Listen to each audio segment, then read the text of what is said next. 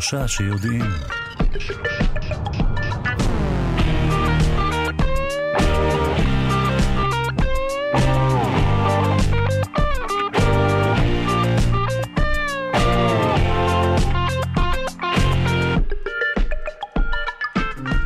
לכם, אנחנו שלושה שיודעים בכאן תרבות, אנחנו בתדרים 104.9 וגם 105.3 וגם נלווה אתכם המאזינים שלנו עד השעה 9 ואתכם הצופים של כאן 11 נלווה בשעה הזאת.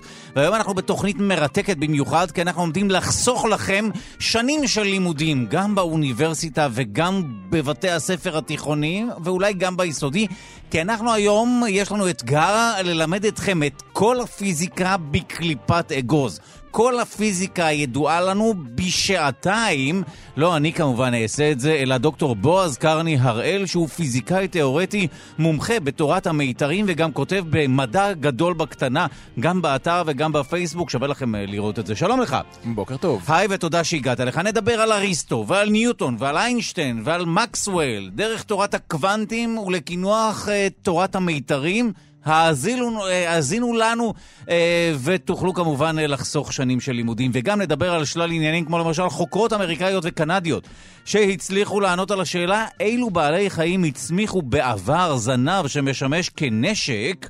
התשובה היא חיות גדולות צמחוניות ובעלות שריון, נדבר מיד על זה, וגם מי נלחם בפושעים הסביבתיים, אנחנו נדבר על ציידים לא חוקיים וסוחרים בבעלי חיים נדירים ובצמחים מוגנים שמשתמשים ברשת האינטרנט כדי ללכוד את, את מה שהם צדים בדרך כלל או מה שהם סוחרים בו, אבל יש מי שנלחם בהם. נדבר גם עם מי שנלחם בטיפוסים האלה. בין היתר גם פרופסור משה זורמן יהיה איתנו ויענה על שאלות. תוכנית מרתקת צפויה להיות כל הפיזיקה בקליפת אגוז. בואו נתחיל מההתחלה. שלום לך, דוקטור בועז קרני הראל. שלום דודו. הכה בנו, אנחנו רוצים ללמוד פיזיקה, קדימה הבימה שלך, בוא נתחיל מההתחלה. בשמחה. והנה, המוזיקה של פיזיקה, כמובן.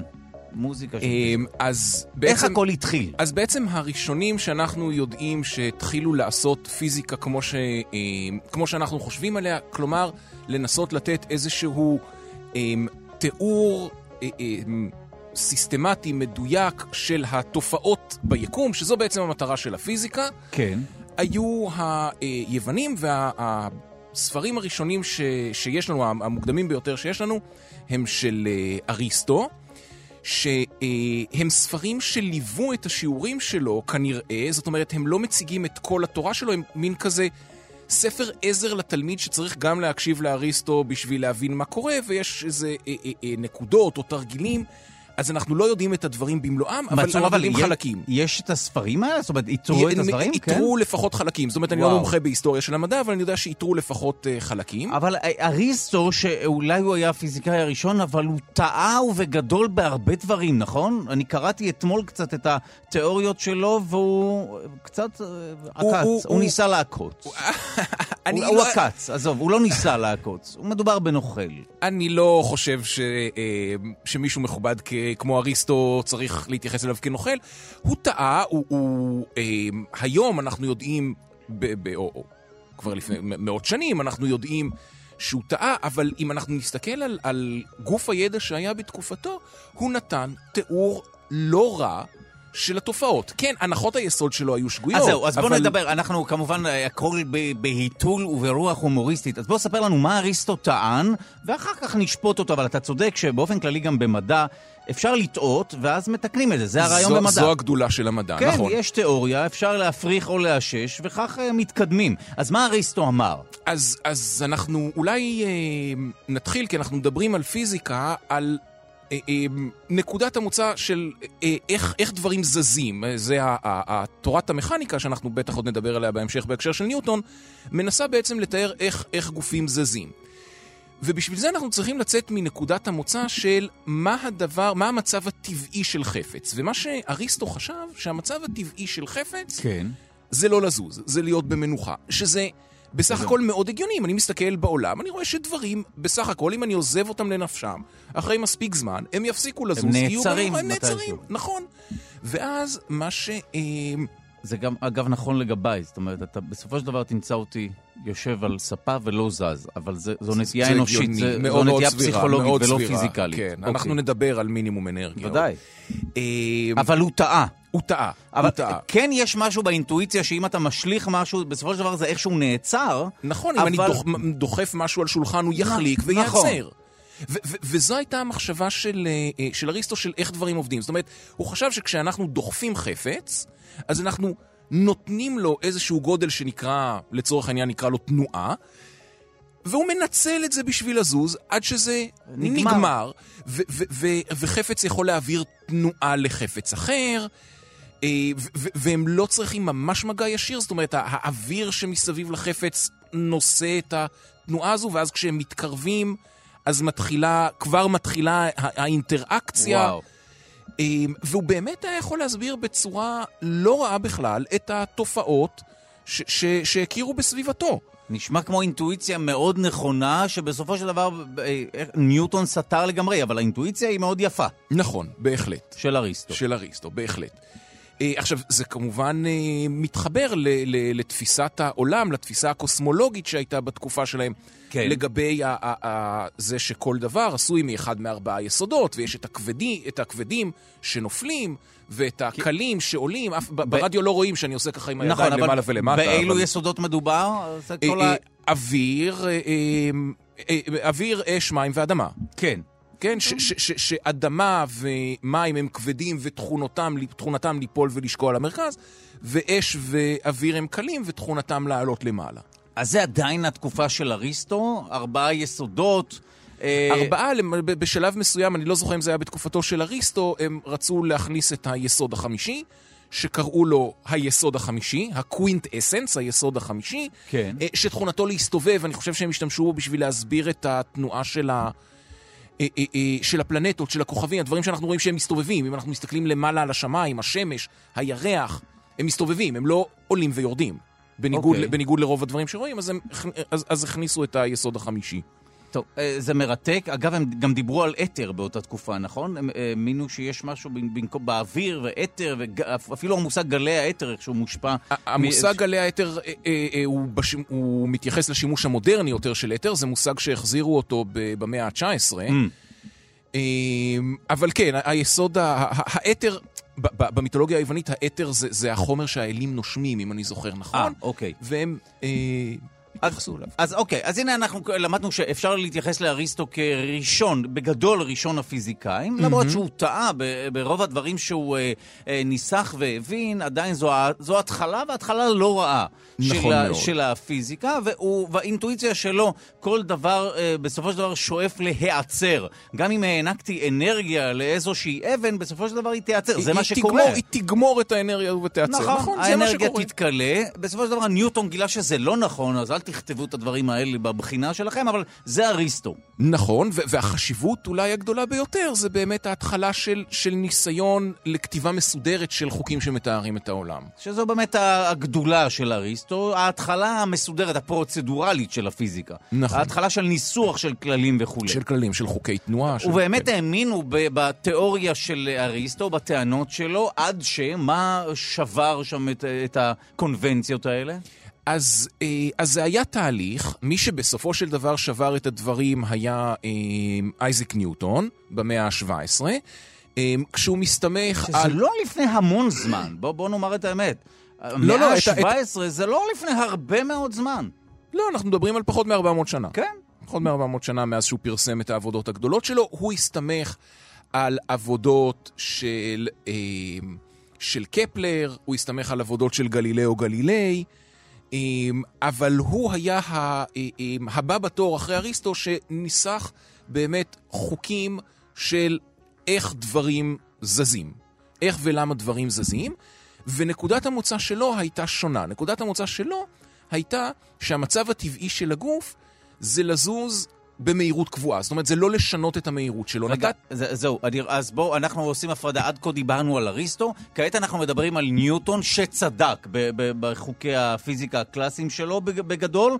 ומה הניסוח? בואו תעזור לי. זאת אומרת, גוף שואף להתמיד באיזושהי תנועה שוות מהירות? מה? נכון, לא, לא? לא לשנות את הגודל והמהירות של הכיוון, זאת אומרת, בשביל לשנות את הגודל או את הכיוון של מהירות של גוף, אנחנו צריכים לעשות לו משהו.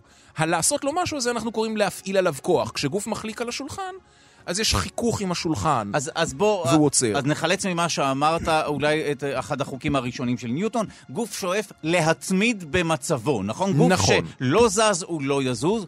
גוף שהשקעת איזושהי אנרגיה בלהניע אותו, נע בתנועה שוות מהירות כל עוד משהו לא עוצר אותו. זאת אומרת, בגדול, אם זרקתי אבן בחלל, היא לא תיעצר. היא לא תיעצר. למרות היא- שהענקתי לה כאילו מנת אנרגיה בזריקה, היא לא תיעצר. היא לא תיעצר. היא לא תיעצר, היא תמשיך לנוע בקו ישר לנצח, או עד שיקרה לה משהו, זה נקרא החוק הראשון של ניוטון. אריסטו, טעית ובגדול, אתה נוכל, היזהרו מאריסטו. ניוטון צודק, נכון? אם אני זורק אבן בחלל בגדול, אם אין חיכוך או משהו שיעצור את תנוע- התנועה שוות המהירות של האבן, היא לא תיעצר. גוף שואף להתמיד במצבו. אחד מהחוקים של ניוטון. נכון מאוד.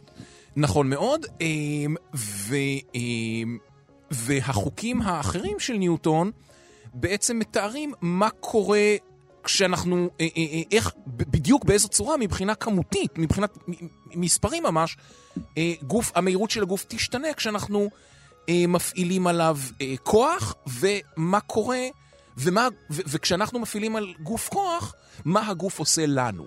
שזה כל. אחד יודע, שזה כל אחד יודע, נכון? אוקיי. כשאנחנו מרביצים לקיר, הקיר מרביץ לנו חזרה. זה נכון, זה, זה לא, החוק לא, השלישי של ניוטון. אנשים לא ממש שמים לב לכך, אבל כשאני דורך על הרצפה, אולי אני מפעיל ש... לחץ של 80 קילוגרם, אבל גם הרצפה מצידם מפעילה לחץ הפוך, נכון? או כוח הפוך, אם אני אדייק. נכון של מאוד. 80 אה, קילוגרם, אחרת הייתי נופל. נכון. נכון אוקיי, מאוד. אז נכון זה, זה מאוד. דבר אחד. אוקיי, אז זה ניוטון. ו- והדבר ה... ו- ואולי החוק... גם אתה, אתה גם רק הזכרת במובלע שאם אני מעניק אנרגיה לגוף, זאת אומרת נותן אנרגיה לגוף, אז הוא משנה את המהירות שלו. זאת אומרת, נכון. אנרגיה גורמת לשינוי במהירות. נכון, אם כי אנחנו מדב- מדברים לא, לא על אנרגיה, אלא על כוח. המושג שבו ניוטון כוח. משתמש זה כוח. אמ, ו, אמ, והחוק השני של ניוטון, שאולי החוק הידוע ביותר, והוא בוודאי השימושי ביותר שלו, קושר בדיוק בין גודל הכוח שאנחנו מפעילים על גוף, לבין עד כמה הגוף משנה את המהירות שלו. משנה. זאת אומרת, הוא דיבר בעיקר על תאוצה. תאוצה זה שינוי במהירות, נכון? תאוצה זה, אם נדייק, תאוצה זה הקצב של השינוי במהירות, זה כמה מהר המהירות משתנה. שינוי, שימו לב, כן. קצב השינוי, וזה, וזה החוק השני של ניוטון. שאומר בעצם שהכוח שאנחנו מפעילים על גוף מצד אחד שווה לתאוצה של הגוף, קצב שינוי המהירות כפול המסה של הגוף. אנחנו נסגר לכם שתאוצה, בניגוד לתנועה שוות מהירות, כשאני למשל, על, אה, כשאני נוסע במטוס או טס במטוס, אז הוא נע בתנועה שוות מהירות בדרך כלל, נכון? רק ב- ברגעים האלה שבהם הוא מאיץ מאוד, אני נע לאחור, נכון? נכון. או, או נבלם וכולי, ואני משנה, אה, הגוף שלי ממש אה, זז, אבל כשהמטוס עצמו נע בתנועה שוות מהירות, זאת אומרת במהירות קבועה, גם אם זה אלף קמ"ש, זה לא משנה. זה לא משנה. המטוס מת, מתנהג כאילו אה, הלכתי על מישור, נכון? אני הולך על המטוס, אני לא מרגיש. נכון מאוד. שום דבר, נכון? כי הוא נכון נע. בתנועה שוות מהירות. אבל רק נכון. בהאצה או בהאטה, אז קורה לי משהו, אני מרגיש כוח. נכון וזה- מאוד. זה מה שהוא גילה, באמת את הקשר בין הכוח לבין השינוי במהירות. זה- זו הגאונות שלו. זה, זה, אה, זה נכון מאוד. אגב, בדרך, על הדרך, הוא היה צריך לפתח את הכלים המתמטיים בשביל לטפל בזה, ו- ו- מעניין. ו- ולדאבון ליבם של הרבה תלמידים וסטודנטים, הוא המציא את החשבון הדיפרנציאלי. אה. אה, בשביל זה, לצורך זה. כן, זה כבר היה קשור, למרות שכשאני למדתי את הפיזיקה הקלאסית של ניוטון, עדיין לא סיבכו אותנו עם... אה, עם נגזרות ואינטגרלים? כן, זה רק כי היו נחמדים אליכם. כן, אוקיי, ריחמו עלינו. טוב, אנחנו נעצור כאן ברשותך, בוא נעשה סיכום ביניים. אז אריסטו, אה, למרות שאמרנו שרוב המסקנות שלו היו שגויות, עדיין הוא ייסד את הפיזיקה, נכון? והוא האמין שבסופו של דבר כל גוף נוטה להיעצר. בסופו נכון של דבר מאוד. בא ניוטון ואמר, לא. גוף שואף דווקא להתמיד במצב שלו. כל עוד לא מעורב שם עוד כוח, אם אני אשליך אבן בחלל, היא תמשיך לנוע בתנועה שוות מהירות. לנצח. ואז הוא גילה עוד כל מיני דברים, כמו למשל כוח מהופך. אם אני דורך על הרצפה ב-80 קילוגרם אה, כוח, אז היא בח... מחזירה לי את אותו כוח, אחרת הייתי נופל וכולי. הוא שלל עניינים. בסופו של דבר, הפיזיקה הקלאסית של ניוטון היא, היא נכונה, נכון? לומדים אותה והיא... לומדים אותה, משתמשים בה. להגיד נכונה זו מילה חזקה. היא קירוב טוב מאוד, אבל כמו שאנחנו אה, בוודאי כן. נדבר בהמשך התוכנית, אה, למדנו דברים חדשים והיה צריך להכניס לה תיקונים. נכון. אבל זה נכון ש... ש... לחיי היום-יום, וכשאני אומר חיי היום-יום, אני כולל גם לשים חללית על מאדים, שזה לא כל כך יומיומי, אבל זה קורה, אנחנו משתמשים בתורה של ניוטון. זאת אומרת, מהירויות יחסית סבירות, יחסית, נכון? מ- לא מהירויות מהירויות יחסית ל... סבירות, כן. ואובייקטים שהם לא קטנים מדי ולא גדולים מדי. מעניין. נגיד יותר גדולים ממולקולה ויותר קטנים מכוכב. אז זה ניוטון. אז הנה הבנו מה אריסטו אמר והבנו uh, מהם חוקי ניוטון. מיד נדבר uh, על חוקים של פיזיקה מודרנית יותר, נדבר על איינשטיין וגם על מקסוול, אמרת לי לפני, נכון? נדבר נכון. על מקסוול, uh, וגם על תורת המיתרים, אבל uh, בזה הרגע אנחנו עוברים לענייני זנבות. אם כן, זנב המשמש כנשק, זוהי הכותרת שלנו. בעבר לבעלי חיים רבים היה זנב ששימש כנשק, ממש כאילו היה מקל, דוקרן, מחבט, או עלה, נשמע כמו ממש ציוד הכרחי בכל קטטה, בכל ריב על חניה. היום אין כמעט יצורים שברשותם זנב כזה, אז הכותרת שלנו היא חוקרות אמריקאיות וקנדיות גילו שזנב המשמש כנשק צמח דווקא אצל חיות גדולות, צמחוניות ובעלות שריון. הן התבססו על כ-300 סוגים של יונקים, זוחלים, עופות ודינוזאורים שנכחדו כולם. אז uh, אנחנו מנסים להבין איך הזנב הזה, המסוכן הזה, נוצר, ומדוע הוא נעלם ברוב המקרים. שלום לאישה היחידה ששום בעל חיים לא מפחיד אותה, כולל אלה עם הזנב, העלה והדוקרן, הביולוגית ממכון דוידסון ורד שפירא, שלום לך. בוקר טוב. אז בואי תסבירי לנו, בעבר באמת לבעלי חיים היה זנב ששימש בעיקר כנשק, נכון? לא בעיקר, אלא גם כנשק. לזנב יש המון תפקידים, גם אצל בעלי חיים שאנחנו מכירים אותם היום. זנב משמש, אה, זנב ארוך משמש ליציבות, אנחנו רואים את זה אצל קנגרואים, שהזנב ממש משמש כמו עוד רגל. אנחנו רואים את זה אצל חתולים שמשתמשים בזה לאזן את הקפיצות ואת הריצות המאוד מהירות שלהם. אה, ממש משתמשים בזה לאיזון, למשחק עם שיווי נכון, המשקל? נכון. אנחנו רואים את זה לתקשורת. יש אה, המון תקשורת שאפשר לעשות בעזרת זנב. אתה יכול לסמן האם אתה שמח, לקשקש בזנב, או לסמן איזשהו פחד, אם אתה אה, צבי שמסמן אה, אה, לשאר החברים בקבוצה שלך שיש כאן איזושהי סכנה.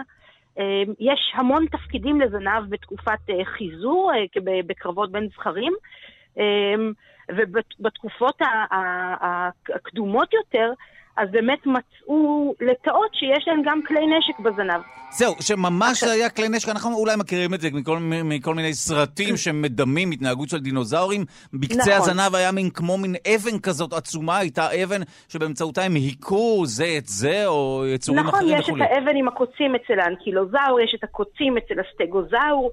אה, יש הרבה מאוד כאלה שבאמת שיש להם איזשהו מבנה.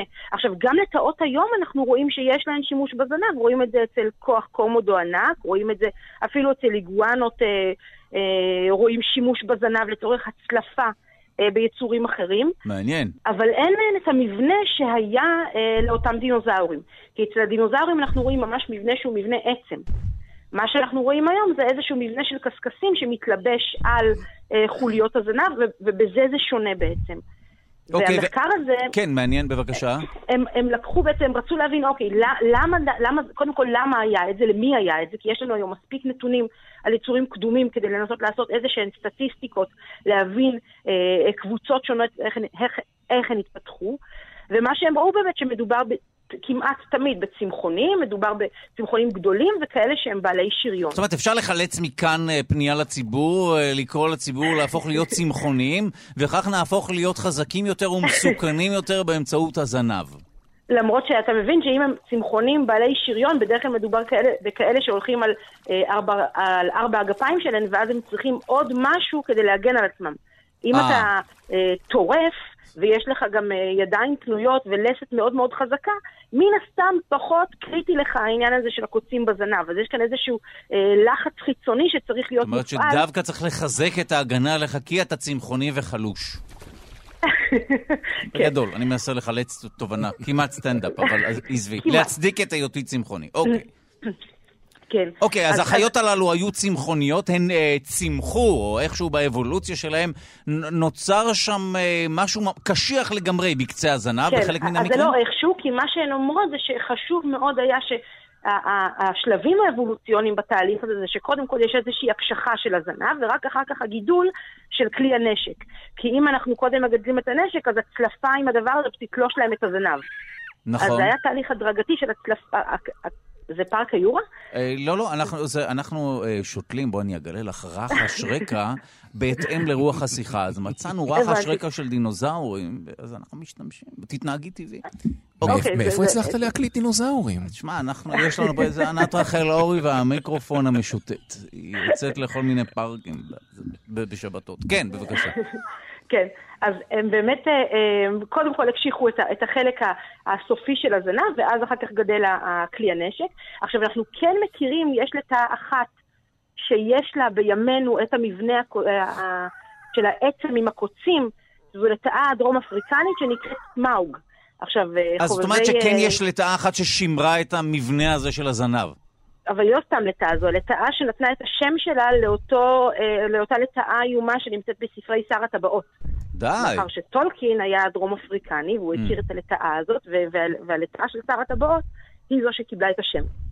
אוקיי, מעניין. כן. ואיכשהו הדבר הזה אה, אה, עזב אותנו, נכון? אין הרבה נכון. בעלי חיים היום אה, כאלה. אין הרבה בעלי חיים. מה שהן אומרות זה שבעצם כדי שיהיה לך את, ה, את הלחץ הנכון, כדי שיתאפשר מבנה כזה בזנב, אתה צריך להיות קודם כל צמחוני, גדול ומשוריין. והשילוב הזה בכל אחת מהתקופות mm. הוא שילוב מאוד מאוד נדיר. מעניין. אה, אז יש לנו היום אה, בעלי חיים משוריינים ויש לנו בעלי חיים צמחונים, אבל הם לא תמיד ביחד, וגם אין לנו כאלה שהם מאוד מאוד גדולים. אז אנחנו לא פוגשים את זה כנראה היום, אבל שוב, מדובר במחקר שהוא סטטיסטי לאחור. קשה לנו הרבה פעמים להסיק מה, יהיה, מה נמצא עכשיו ומה יהיה בעתיד, וגם מה גם שאנחנו מסתכלים על פרק זמן שהוא מאוד מאוד קצר. מה זאת אומרת? למה קצר? כשאנחנו מסתכלים על התקופה הנוכחית, ואנחנו 아. אה. מסתכלים רק על, ה, על התקופה שבה אנחנו חיים, קשה לנו להסתכל הרבה שנים קדימה, או יותר מדי שנים אחורה, כדי להבין אה, אה, מה אפשרי. וגם כשאנחנו מסתכלים על דינוזאורים, אנחנו מסתכלים על תקופה של 160 מיליוני שנים. כן. וזה לא משהו שאנחנו יכולים להגיד עליו, אה, להסיק ממנו מסקנות לתקופה מאוד מאוד קצרה שאנחנו נמצאים בה אנחנו. טוב, אה, די מדהים. אז הנה אה, מחקר, נחזור על עיקרי המחקר של החוקרות האמריקאיות והקנדיות. הן גילו שזנב שמשמש כנשק צמח דווקא אצל חיות גדולות, צמחוניות ומשוריינות, ועכשיו הבנו גם מדוע זה כך. טוב, אנחנו רוצים להודות לביולוגית ורד שפירא ממכון דוידסון. תודה טוב. רבה. ביי ביי. טוב, אה, מה שאנחנו, אנחנו נצא להפסקה קצרה רגע אה, אחרי שנסכם את מה שעברנו עד עכשיו, ואז נעשה מין טיזר כזה למה שנעשה אחר כך. דיברנו על אריסטו, דיברנו על אה, ניוטון, נכון? אמ-הממ. אפשר לומר שניוטון הוא אבי הפיזיקה הקלאסית, נכון? אפשר, כן. ואריסטו היה מין קוקו, וואו וואו, אבל שייסד את הדבר. נכון. כן, גם כשאתה מדבר שטויות, קודם כל פתחת דיבור. התחלת עם משהו, ואחר כך בא אה, ניוטון וייסד את הפיזיקה הקלאסית. בהסתמך ש... על עבודות של אחרים, אבל כן, בהחלט. הוא עמד על כתפי ענקים, כמו שהוא בעצמו אמר. זה, זה מעניין מה שאתה אומר. אה, זה, זה נכון לגבי רוב הפיזיקאים, נכון? כולם. אני משער שגם אפילו איינשטיין, שאנחנו מתייחסים אליו כגאון... כולם, כולם עד אחד. זאת אומרת, הוא לא uh, הגה סתם משהו לא, out of nowhere. לא. כן, וזה בסדר גמור. אז uh, ניוטון הגה את התיאוריות, את התיאוריות uh, שלו, שעד היום משמשות אותנו, כפי שאמרת, ב... במסות אה, סבירות, נורמליות, במהירויות סבירות ורגילות במרכאות, נכון? נכון מאוד. אבל כל מה שקשור למהירו, אה, למהירויות ששואפות למהירות האור, או גדלים מולקולריים וכולי, זה כבר משהו אחר. נכון. זאת אומרת, מי נכנס לתמונה כשאנחנו מדברים על מהירות האור, או דברים אה, שהם קיצוניים, כמו מהירות האור, שהיא המהירות הסופית, זאת אומרת, אין מעבר למהירות האור, נכון? בעולם נכון, אין נכון, דבר כזה. אין מעבר. שהיא ו... 300 אלף קילומטר לשנייה בקירוב בערך, כן? כן, אה, אז נכנס לתמונה, אה, נכנס לתמונה תורת היחסות הפרטית של איינשטיין כשאנחנו מדברים על מהירויות גבוהות, כשאנחנו מדברים על דברים מאוד מאוד קטנים, נכנסת לתמונה המכניקה הקוונטית, וכשאנחנו מדברים על מסות מאוד גדולות, נכנסת לתמונה תורת היחסות הכללית של אני איינשטיין. חושב שכטיזר זו אחת ההבטחות שהכי ירתיעו את המאזינים ואת הצופים, אבל אתם תלמדו, כדאי לכם. אבל ברשותך נעסוק לרגע בפושעים סביבתיים. יש לנו איזשהו עניין, שמעת על אנשים שמחפשים באינטרנט, נמצאים בפורומים מקצועיים. חופרים, אבל כל זה כדי להרוויח כסף בצורה לא חוקית. זה אומר. לסחור בבעלי חיים, אה, לעיתים אה, חיים, לעיתים לא, ובצמחים מוגנים, ומשתמשים, אנחנו מדברים על פושעים סביבתיים. אה, אגב, הפשע הסביבתי הולך ותופס מקום של כבוד מפוקפק, כמובן, ב... הוא במקום הרביעי לדעתי בפשעים הנפוצים בעולם, כי הוא הפך להיות למאוד מאוד רווחי. אז אנחנו מדברים על uh, פושעים סביבתיים שמשתמשים במאמרים מדעיים, בפורומים מקצועיים, במאגרי מידע אקדמיים, ברשת, וכל זה uh, בין היתר כדי uh, לצוד, uh, לתפוס, uh, למצוא את הצמח הנדיר או את בעל החיים הנדיר. הם גם משתמשים בשלל האפליקציות כדי לתקשר ביניהם, ביישומי uh, ניווט כמובן, במפות uh, וירטואליות כדי לאתר את הקורבנות. אלה פושעים סביבתיים, אבל יש מי שנלחם בהם. אנחנו אה, רוצים לומר שלום למי שכתב באתר זווית על הפשיעה הסביבתית, אה, כפי שאמרתי, שהולכת ועולה וגדלה. מדובר בפשיעה הרביעית בגודלה ברשימת הפשעים הנפוצים. שלום לדוקטור עדי לוי, מנהל מדעי מהאגודה הישראלית לאקולוגיה ולמדעי הסביבה. שלום. בוקר טוב. אז בוא למד אותנו קודם כל מה עושים אותם פושעים סביבתיים, ואחר כך מי נלחם בהם, ברשותך. אוקיי, אז אה, אותם פושעים סביבתיים, אותם ציידים אה, מתוחכמים, משתמשים באמצעים שבעצם הפכו את המחקר המדעי בעשורים האחרונים, בתקופה שבה אנחנו חיים, למאוד מאוד יעיל.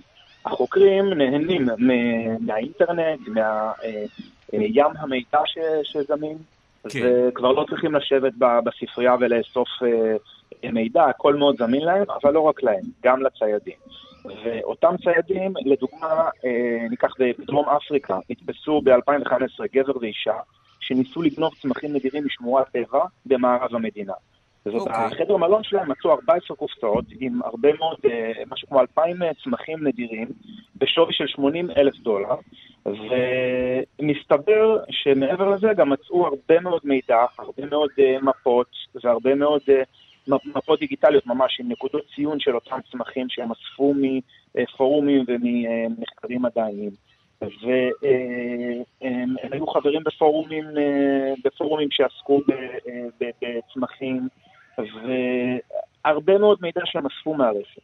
וזו דוגמה אחת. יש דוגמה נוספת, כן. אה, בסין אה, נמצא מין חדש של, אה, אה, של סממית, סממית אה, מאוד נדירה, התגלתה בדרום מזרח סין. ומיד אחרי שגילו אותה, כמובן, אה, בגלל שהיא נדירה, היא התחילה להיסחר באופן בלתי חוקי. אה, והאזור שהמאמר תיאר, בעצם אותם ציידים באו לשם ואספו את ה... אספו את אותם אה, סממיות, מחיר של פרט בודד היה משהו כמו 2,000 דולר, וואו. מאוד קצר הסממיות נעלמו מהאזור הזה, פשוט נכחדו בורח באותו אזור. לסין עם מצ'טה. אוקיי, תגיד לי, אז יש מצב שבעצם התוכנית שלנו, שאמורה להנגיש מדע וידע, בעצם עוזרת לפושעים? אנחנו נותנים יד לפשעים? אז אה, אנחנו לא, לא צריכים לדאוג. קודם כל, אה, הנגשה של ידע זה מאוד מאוד חשוב, אה, וגם עוזר מאוד למדענים ולמחקר המדעי. אבל ברגע שאותם פושעים, אה, כמו שאמרת, זאת הפשיעה הרביעית בגודלה בעולם היום כבר, והיא גדלה ב- כן, בין זה משהו 5 ל-7 אחוזים משמעותי, לא- בשנה. כן, לא מדובר בתופעה אזוטרית, כי אנשים, אה, מן הסתם, אנשים שהם לא חוששים מלפעול בצורה פלילית או גם לא מוסרית, אז הם קדימה, מצאו, הנה בוננזה, אה, סוחרים בבעלי חיים, נדירים, אה, צדים לעיתים וכולי. מי נלחם באותם פושעים באמת? הרי- המשטרה של המדינה, אני בספק אם המשטרות הפנימיות במדינות השונות האלה נלחמות בהם.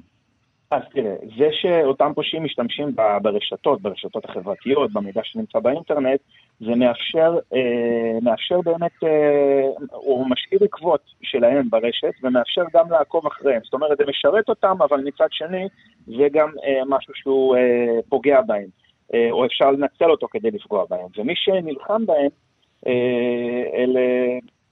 קודם כל אה, פקחים או רשויות שמורות הטבע באותן מדינות, באותן מדינות, אה, אה, אם זה סין או אם זה אפריקה, מדינות מסוימות.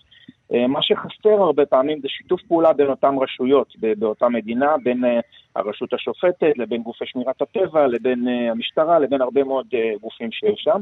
וחסרה להם להם גם יכולת להשיג את המידע. אז יש, יש לדוגמה חברה אחת ישראלית שעוסקת בזה, ומה ש, שעושים, פשוט הם מנתחים את, אה, מנטרים את הרשת, אוספים מידע בזמן אמת, ויש בעצם שלושה דברים שהם עושים. אחד, הם יודעים, אה, הם יודעים אה, לפתח מתודולוגיה ושמאפשרת שמירה והגנה על בעלי חיים לפני שיתבצע פשע. לדוגמה... רגע, אז וואו, זה כבר מדע בדיוני. אתה מדבר על חברה ישראלית, נכון? הזכרת את זה כן. כך במהירות, שעוזרת באמת למגר את התופעה, והיא מצליחה לאתר אנשים לפני שהם פושעים, לפני שהם נכון. מבצעים את הפשע. איך הם עושים את זה? זה, זה דוח מיוחד. זה ספילברג. יש בעצם שלוש, שלושה מסלולים. אחד מהם, כמו שאמרתי, זה לפני שיתבצע פשע, ואז מה שקורה, אה, קח לדוגמה שמורת טבע באיזושהי מדינה באפריקה שיש שם הרבה מאוד פילים. ויודעים מתוך מעקב, על הפילים יש אה, קולרי GPS, יודעים בדיוק לאן הפילים הולכים, מה נתיבי תנועה שלהם.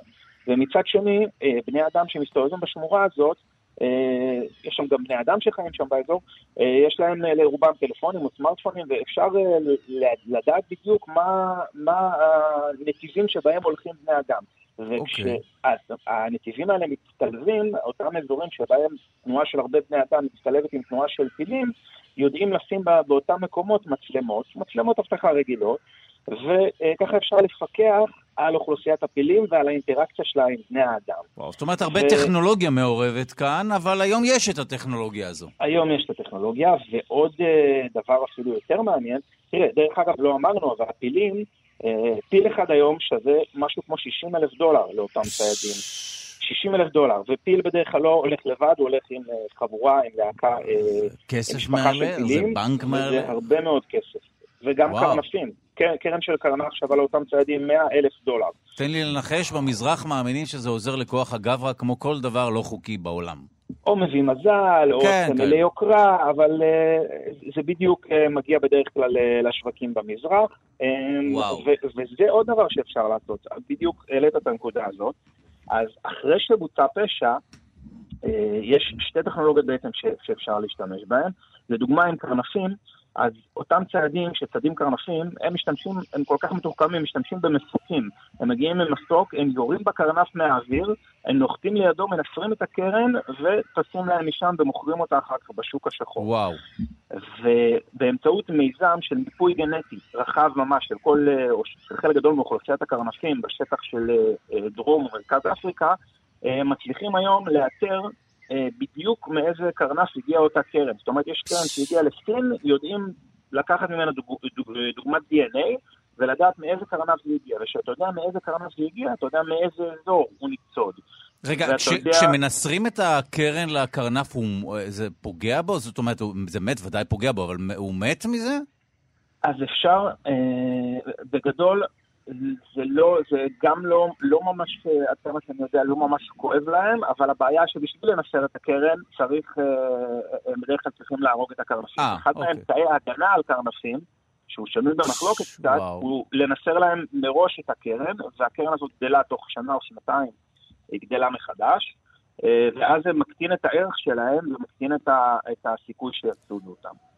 אז, אז, אז רגע, אז באמצעותך גם למדנו שיש חברה ישראלית שמעורבת ב, באיתור של אותם פושעים, לעיתים תוך כדי תכנון הפשע הסביבתי שלהם, באמצעים טכנולוגיים של הצבת מצלמות לאחר הצלבה של נתונים. זה בעיקר באמת לדעת לנתח, לכרות את הנתונים הנכונים, להצליב נכון. ולעבד אותם, וכך באמת אה, למצוא את אותם פושעים או לאתר אותם בזמן. נכון מאוד. אבל אמרת גם משהו אה, שראוי לתת עליו את הדעת בהתחלה, באמת אה, כן ראוי שיקומו רשויות שיתקשרו ביניהן אה, בשלל מדינות בעולם כמובן, כדי שהמידע יזרום אחד לשני וכולי, ויהיה אפשר איכשהו לעלות על הכנופיות האלה, אני משער, בצורה יעילה יותר. נכון, ורק דוגמה אחת למקרה שבו המידע באמת עובר בין כולם, אז אה, כשזוהו חשודים, גם באמצעים טכנולוגיים וגם באמצעים אחרים, מתוך אה, רשתות חברתיות ומתוך מידע שהצטבר. אה, זיהו רשויות המדינה, יש להם, אה, רשויות בכל מדינה יש להם גישה לנתונים הסלולריים, וזיהו הודעת טקסט מאוד תמימה של אחד החשודים האלה, שהוא שלח 6.2 פלוס 6.3. שזה בשפת המספרים ערה.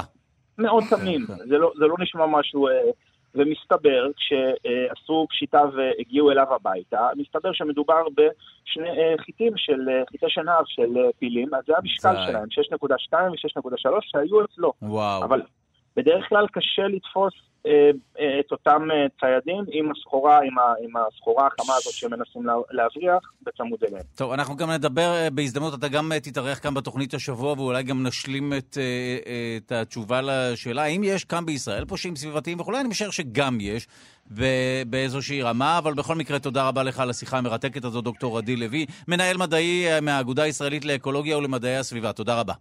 תודה לכם, ביי. בוא נתקדם הלאה לפיזיקאי המשמעותי אחרי ניוטון, בבקשה.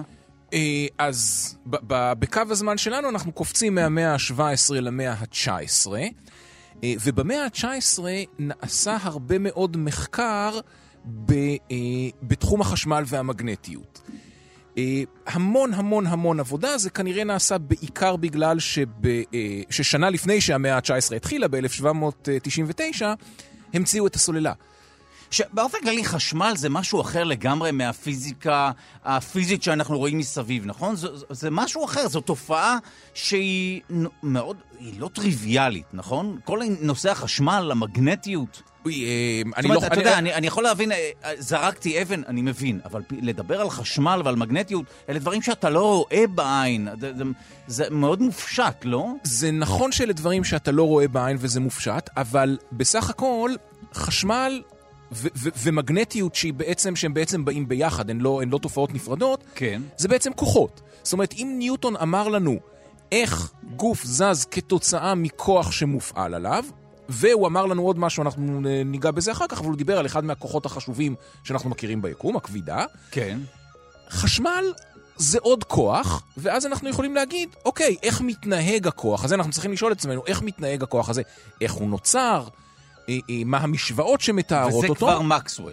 וזה נעשה על ידי הרבה אנשים, ומי שסיכם את זה ונתן את התורה המלאה של איך מתנהג, מתנהג הכוח הזה, הכוח האלקטרומגנטי בעצם, הוא אה, אה, עשה... אה, שוב, שימו לב, אלקטרו, זאת אומרת חשמלי ומגנטי ביחד, מדברים עליהם תמיד ביחד, נכון? נכון, אז כי, רגע, כי הם רגע, ביחד, הם בלתי נפרדים. כן, זה אה, מדהים, אנחנו נעצור כאן לרגע ומיד נדבר על מה שמקסוול אמר ומה הניסוח של הכללים שלו, זאת אומרת, אילו כללים הוא ניסח בכל מה שקשור לחשמל, אבל ברשותך, הצטרפה אלינו כרגע הגברת גיל מרקוביץ', היא מגישת התוכנית המעבדה מדי יום בשעה תשע, מיד אחרינו, אבל רגע לפני שתספרי לנו במה אתם עוסקים השבוע, ברשותך, דוקטור בועז קרני הראל, בוא נשלים את נושא מקסוול. כדי שמי שמאזין לנו וגם צופה בנו, ידע, יוכל לסמן אריסטו, ניוטון, מקסוול, ובשעה הבאה, שהיא מרתקת לא פחות, כי אנחנו מדברים גם על איינשטיין, גם על מכניקת קוונטים וגם על תורת המיתרים המאוד מרתקת, שאתה מומחה לה. אז בוא, בוא נשלים את נושא מקסוול, ואז ניתן לגברת גיל מרקוביץ' לדבר, שהיא גם תישאר איתנו עד השעה הבאה,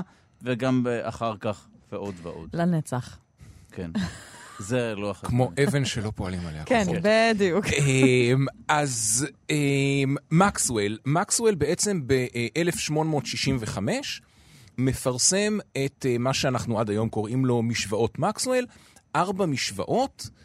אה, ש- שיש שם מתייחסים אליהן בתור אה, מהמשוואות היפות ביותר בפיזיקה, ארבע משוואות שמתארות בצורה מלאה לחלוטין את כל התורה האלקטרומגנטית, זאת אומרת, מתארות בצורה מלאה איך מתנהגים אה, הכוח החשמלי, הכוח המגנטי, איך הם נוצרים, איך הם משפיעים על גופים, בצורה, איך, איך, איך הם אה, קשורים אחד לשני, עכשיו, אה, בצורה מלאה. שוב אתה מזכיר באמת את הקשר בין האלקטרו והמגנטי. אה, יש קשר, מדוע אתה אומר שיש קשר? כי מה? בכל פעם שזורם אה, זרם חשמלי, אז נוצר שדה מגנטי סביבו? זאת אומרת, מה, מדוע כן. הם קשורים? אז, אז הם קשורים, קודם כל רואים שהם קשורים. זאת אומרת, זה אה, ראו אה, בשנות ה-20 של המאה ה-19, ראו את זה לראשונה, אה, ראה את זה מדען בשם הנס כריסטיאן ארסטד. אה, כן, אז זרם חשמלי מייצר כוח מגנטי, זאת אומרת, ברגע שזורם איזשהו זרם חשמלי, נוצר סביבו שדה מגנטי. שדה מגנטי. שדה מגנטי, נכון. ומצד שני, אה, גילוי שנעשה על ידי מדען בריטי בשם מייקל פרדיי, זה שאם יש לי שדה מגנטי שהוא משתנה, שהגודל שלו משתנה, שהכיוון שלו משתנה, אז הוא יכול, ו- ויש בסביבה איזשהו אה, מוליך, משהו שיכול להוליך זרם חשמלי, אז במוליך הזה ייווצר זרם. זאת אומרת, יש איזה ש... והאמת היא שככה מייצרים חשמל. זהו, האמת, ככה מייצרים מה, חשמל. מה שאמרת עכשיו ככה באגב, עד היום... כך מייצרים חשמל, נכון? זה איזשהו מגנט שמסתובב, נכון? נכון מאוד. מגנט זה- שמסתובב...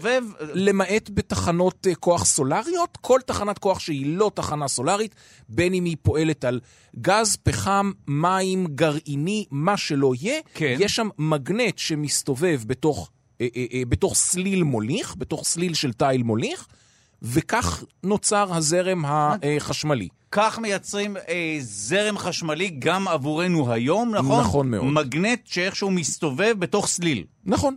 וואו. פשוט ככה, ואת זה תיאר, אה, ואת זה תיאר מקסוול, ואני אתן איזשהו טיזר שאנחנו נשתמש בו. כן. מהמשוואות של מקסוול עולה שה, אה, שה, שה, שה, שהכוח החשמלי, שהשדה החשמלי והשדה המגנטי, הם מתנהגים כמו, אה, כמו גלים, ולא סתם שהם מתנהגים כמו גלים, אלא הם מתנהגים כמו גלים שמתקדמים במהירות מאוד מאוד ספציפית, ש, אה, שהיא בערך 300 אלף קילומטר בשנייה, מספר שהזכרנו אותו קודם. כאן אנחנו בעצם מדברים על גלים אלקטרומגנטיים. נכון. אלה אל- אותם גלים אלו שמשמשים אותם גלים. אותנו לשלל שימושים. זה גם גלי רדיו הם כאלה, נכון? גלי רדיו, אור, רנטגן,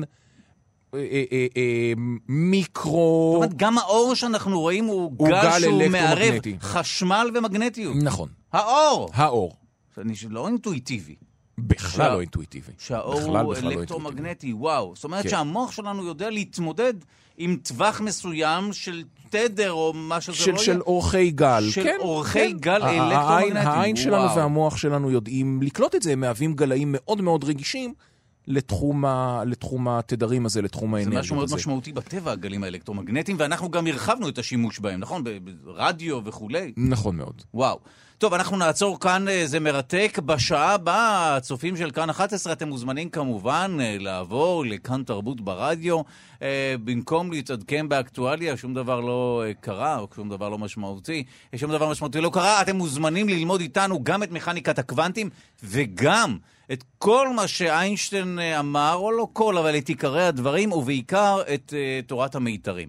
כעת אנחנו נעצור לרגע, כי נמצאת איתנו כאן הגברת uh, גיל מרקוביץ', מגישת התוכנית המעבדה, כאן בכאן תרבות, המשודרת מיד אחרינו מדי יום, uh, בכל שבוע, ולמעשה בכל יום אתם מדברים...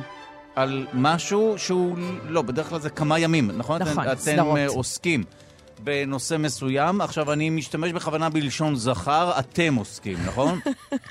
תודה, דודו. זאת אומרת, אני רואה שהפנמת הרבה מהשיחות שלנו, ואתה מסיק מסקנות, אתה מיישם. זה מאוד חשוב, מאוד חשוב. ודאי. אז אתם. אה, אתם הגברים שם? נכון, אני. הגברים. אני הגבר הראשון, ודוקטור יערה גיל גלאזר הגבר השני. שמשתתפת איתי בסדרה הזו. אז אתם, שתי- הגברים, אה, מדברים השבוע על השאלה איך צילום הפך להיות כלי ביקורתי במשבר הכלכלי בשנות ה-30. נכון, זו תופעה מאוד מאוד מעניינת. קודם כל צריך להגיד שרוזוולט עצמו, בשנת 1933, כשהוא אה, מוציא לפועל את ה-New Deal, אה, שאמורה לטפל באבטלה המאוד כבדה, בעוני המאוד אה, כבד שיש בארצות הברית, ובעיקר בדרום ארצות הברית, שזה האזור החקלאי שסובל יותר.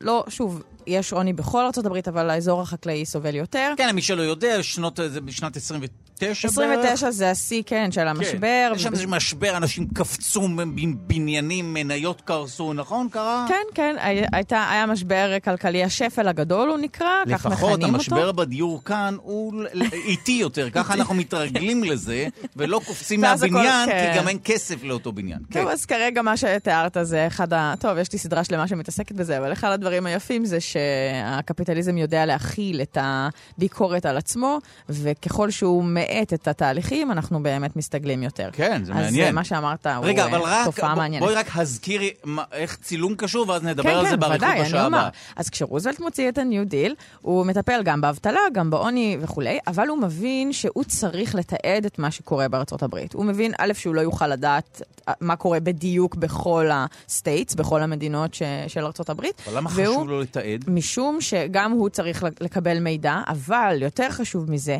העם האמריקני האמריקני צריך לדעת מה קורה לחלקות אחרות במרחב, לחברה, לאנשים שנמצאים איתו, כי הצפון והדרום חווים את השפל הכלכלי אחרת לגמרי, כי העיר לעומת החקלאי או החקלאית חווים את זה שונה לגמרי, ולכן... אל תשתמשי בלשון נקבה. ענת אה, רחל אורי לא מוכנה. היא לא מוכנה? לא. טוב, אנחנו נדבר על זה אחר כך. אבל uh, הרעיון הוא שהוא מבין שצריך לתעד גם... כי תחשוב על זה, עד, עד אותו רגע תיעדו בטקסט. אבל רוזוולט מבין שיש לו כלי שנחשב במונחים היסטוריים, הוא עדיין חדש, זאת התפתחות מאוד כן. מאוד גדולה. ומה שקורה לנו היום עם הסמארטפונים, שיש לכולנו מצלמה בסמארטפון ואנחנו ככה מצלמות את הסביבה, את מה שמתחשק לנו, זה קרה עם מצלמה רגילה, כן, מצלמה אנלוגית. אה, מצלמת פילם בתקופה של 1930. אה, זאת אומרת, בשנות ה-30 של המאה ה-20, המצלמה הופכת למשהו שכולם יכולים, לה... זה לא יקר מדי, אני יכולה להשיג את זה ולרכוש את זה. אומרת, מצלמות יחסית אה, ניידות, כן, כן, קטנות, כן. כן. ואפשר ממש להתחיל, אפשר לראות גם שאנשים מתחילים להתעניין בתחום הזה. וואו. ומה שחשוב להגיד על הצילום זה שבשלב הזה, מה שהיום כבר לא נכון, יש לו עדיין ערכים של אמת. הוא נתפס כמייצג משהו אמיתי מאוד. לא, כמו היום בעידן הפילטרים והפוטושופ. גם לפני הפילטרים, עצם זה שיש לך זווית שונה משלי, סוציולוגיה נכנסת לעולם נכון, הצילום. מה נכון. שבשנות ה-30 עוד לא חשבו עליו, עוד לא חשבו שיש לו... טוב, באופן כללי לצילום יש ערך מאוד מהותי.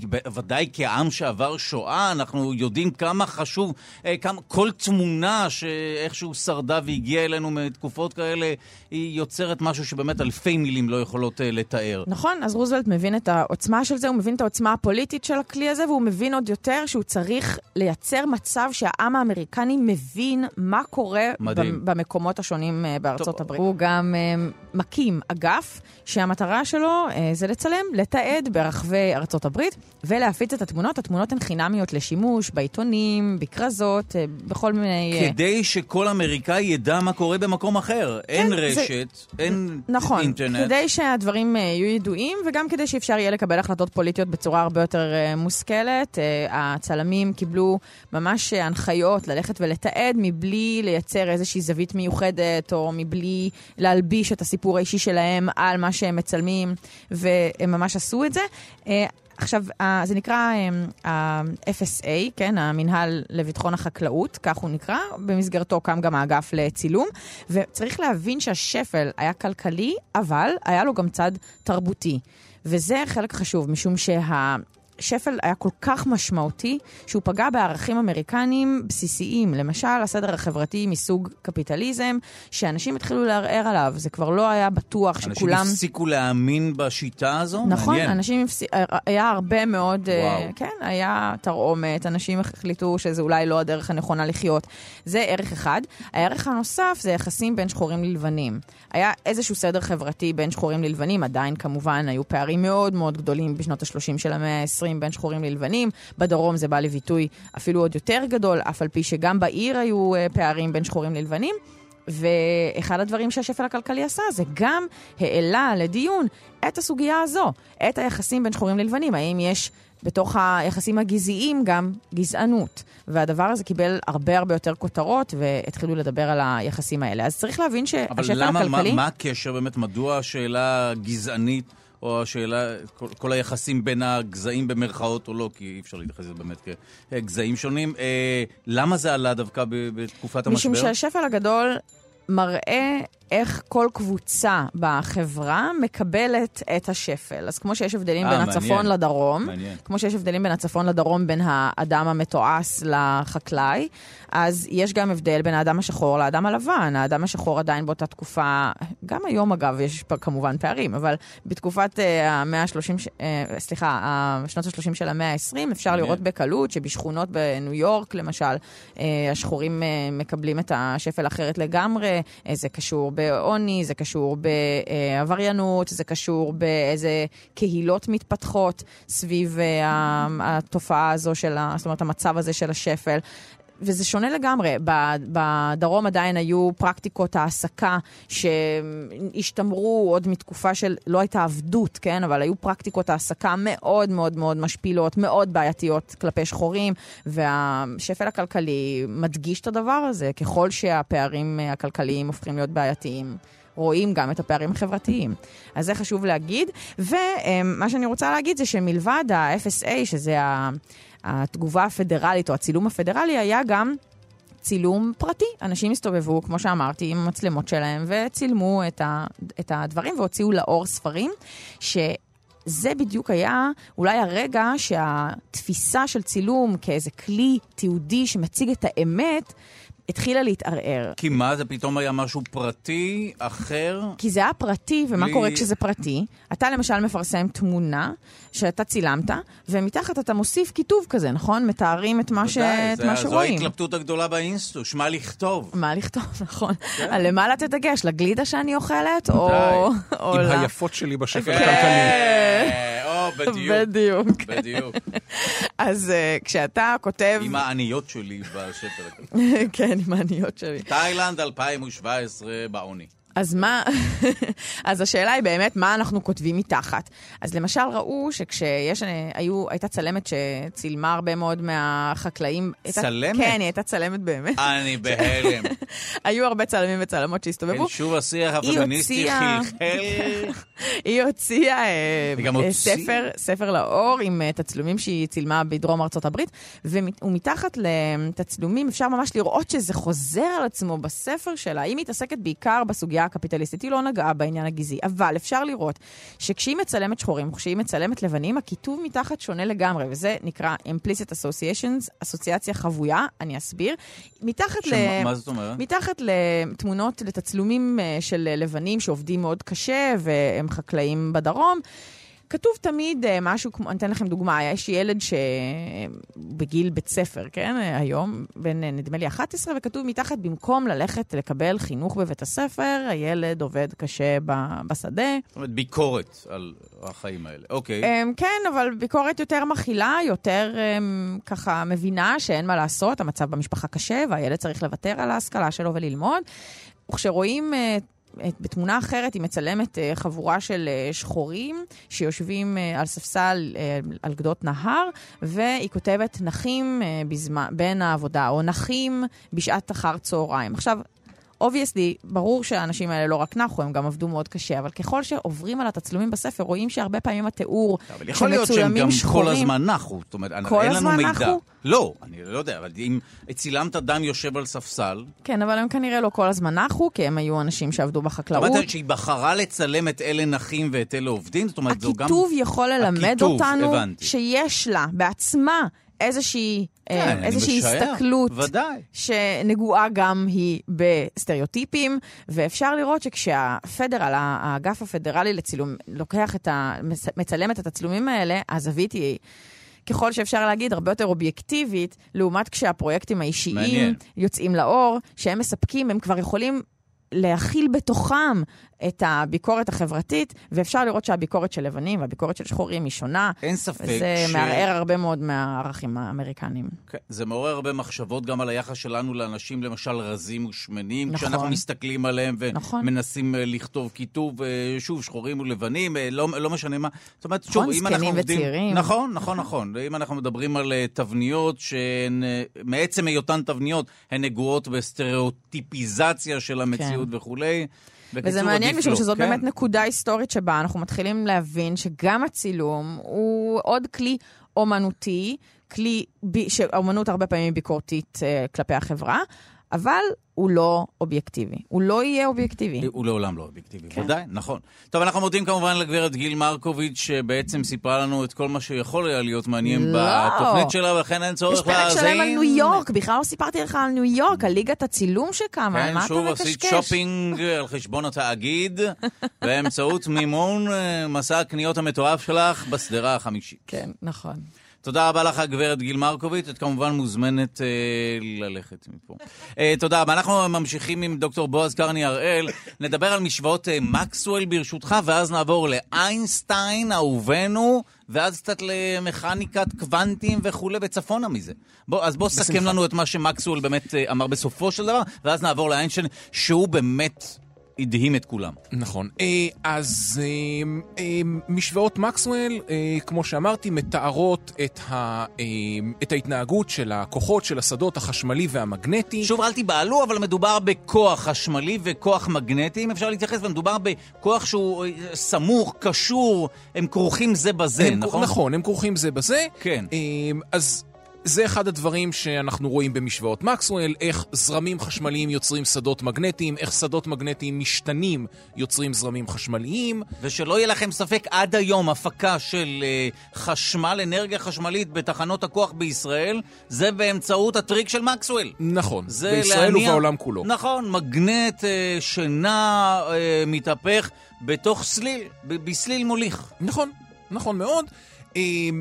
במשוואות מקסוול אנחנו יכולים לראות שמגנטים, שמגנט תמיד חייב לבוא עם שני כתבים, צפון ודרום, אני לא יכול אה, אה, רק קוטב דרומי או רק קוטב צפוני של מגנט, בניגוד ל... אה, מעניין. אה, ו... אה, בניגוד למה? בניגוד לחשמל? בניגוד לחשמל, ש- אה. מטען חשמלי, אני יכול. להחזיק רק מטען חשמלי חיובי, או. רק מטען חשמלי נכון, שלילי. לא חשבנו על זה, באמת שמגנט הוא תמיד דו-קוטבי. נכון הוא מאוד. תמיד דו-פולרי, או נכון, קוטבי וכו'. נכון, אוקיי. יש חוק שאומר אין חד קוטב מגנטי. וואו, מדהים. וכמו שהזכרתי קודם, מקסוול הראה שהשדות החשמלי והמגנטי, או כמו שאנחנו קוראים להם היום, השדה האלקטרומגנטי, הוא מתנהג כמו גל, אה, וכמו גל שמתקדם במהירות, אה, במהירות ספציפית, הוא חישב, הוא הצליח להראות, הוא הצליח לחשב את המהירות הזו, אה, שהיא אה, בקירוב 300 אלף קילומטר בשנייה. עכשיו כשאתה מזכיר את זה, אני מבין שבעצם האור, שזו בעצם מהירותו, הוא בעצם סתם מקרה פרטי אחד של גל אלקטרומגנטי. נכון מאוד,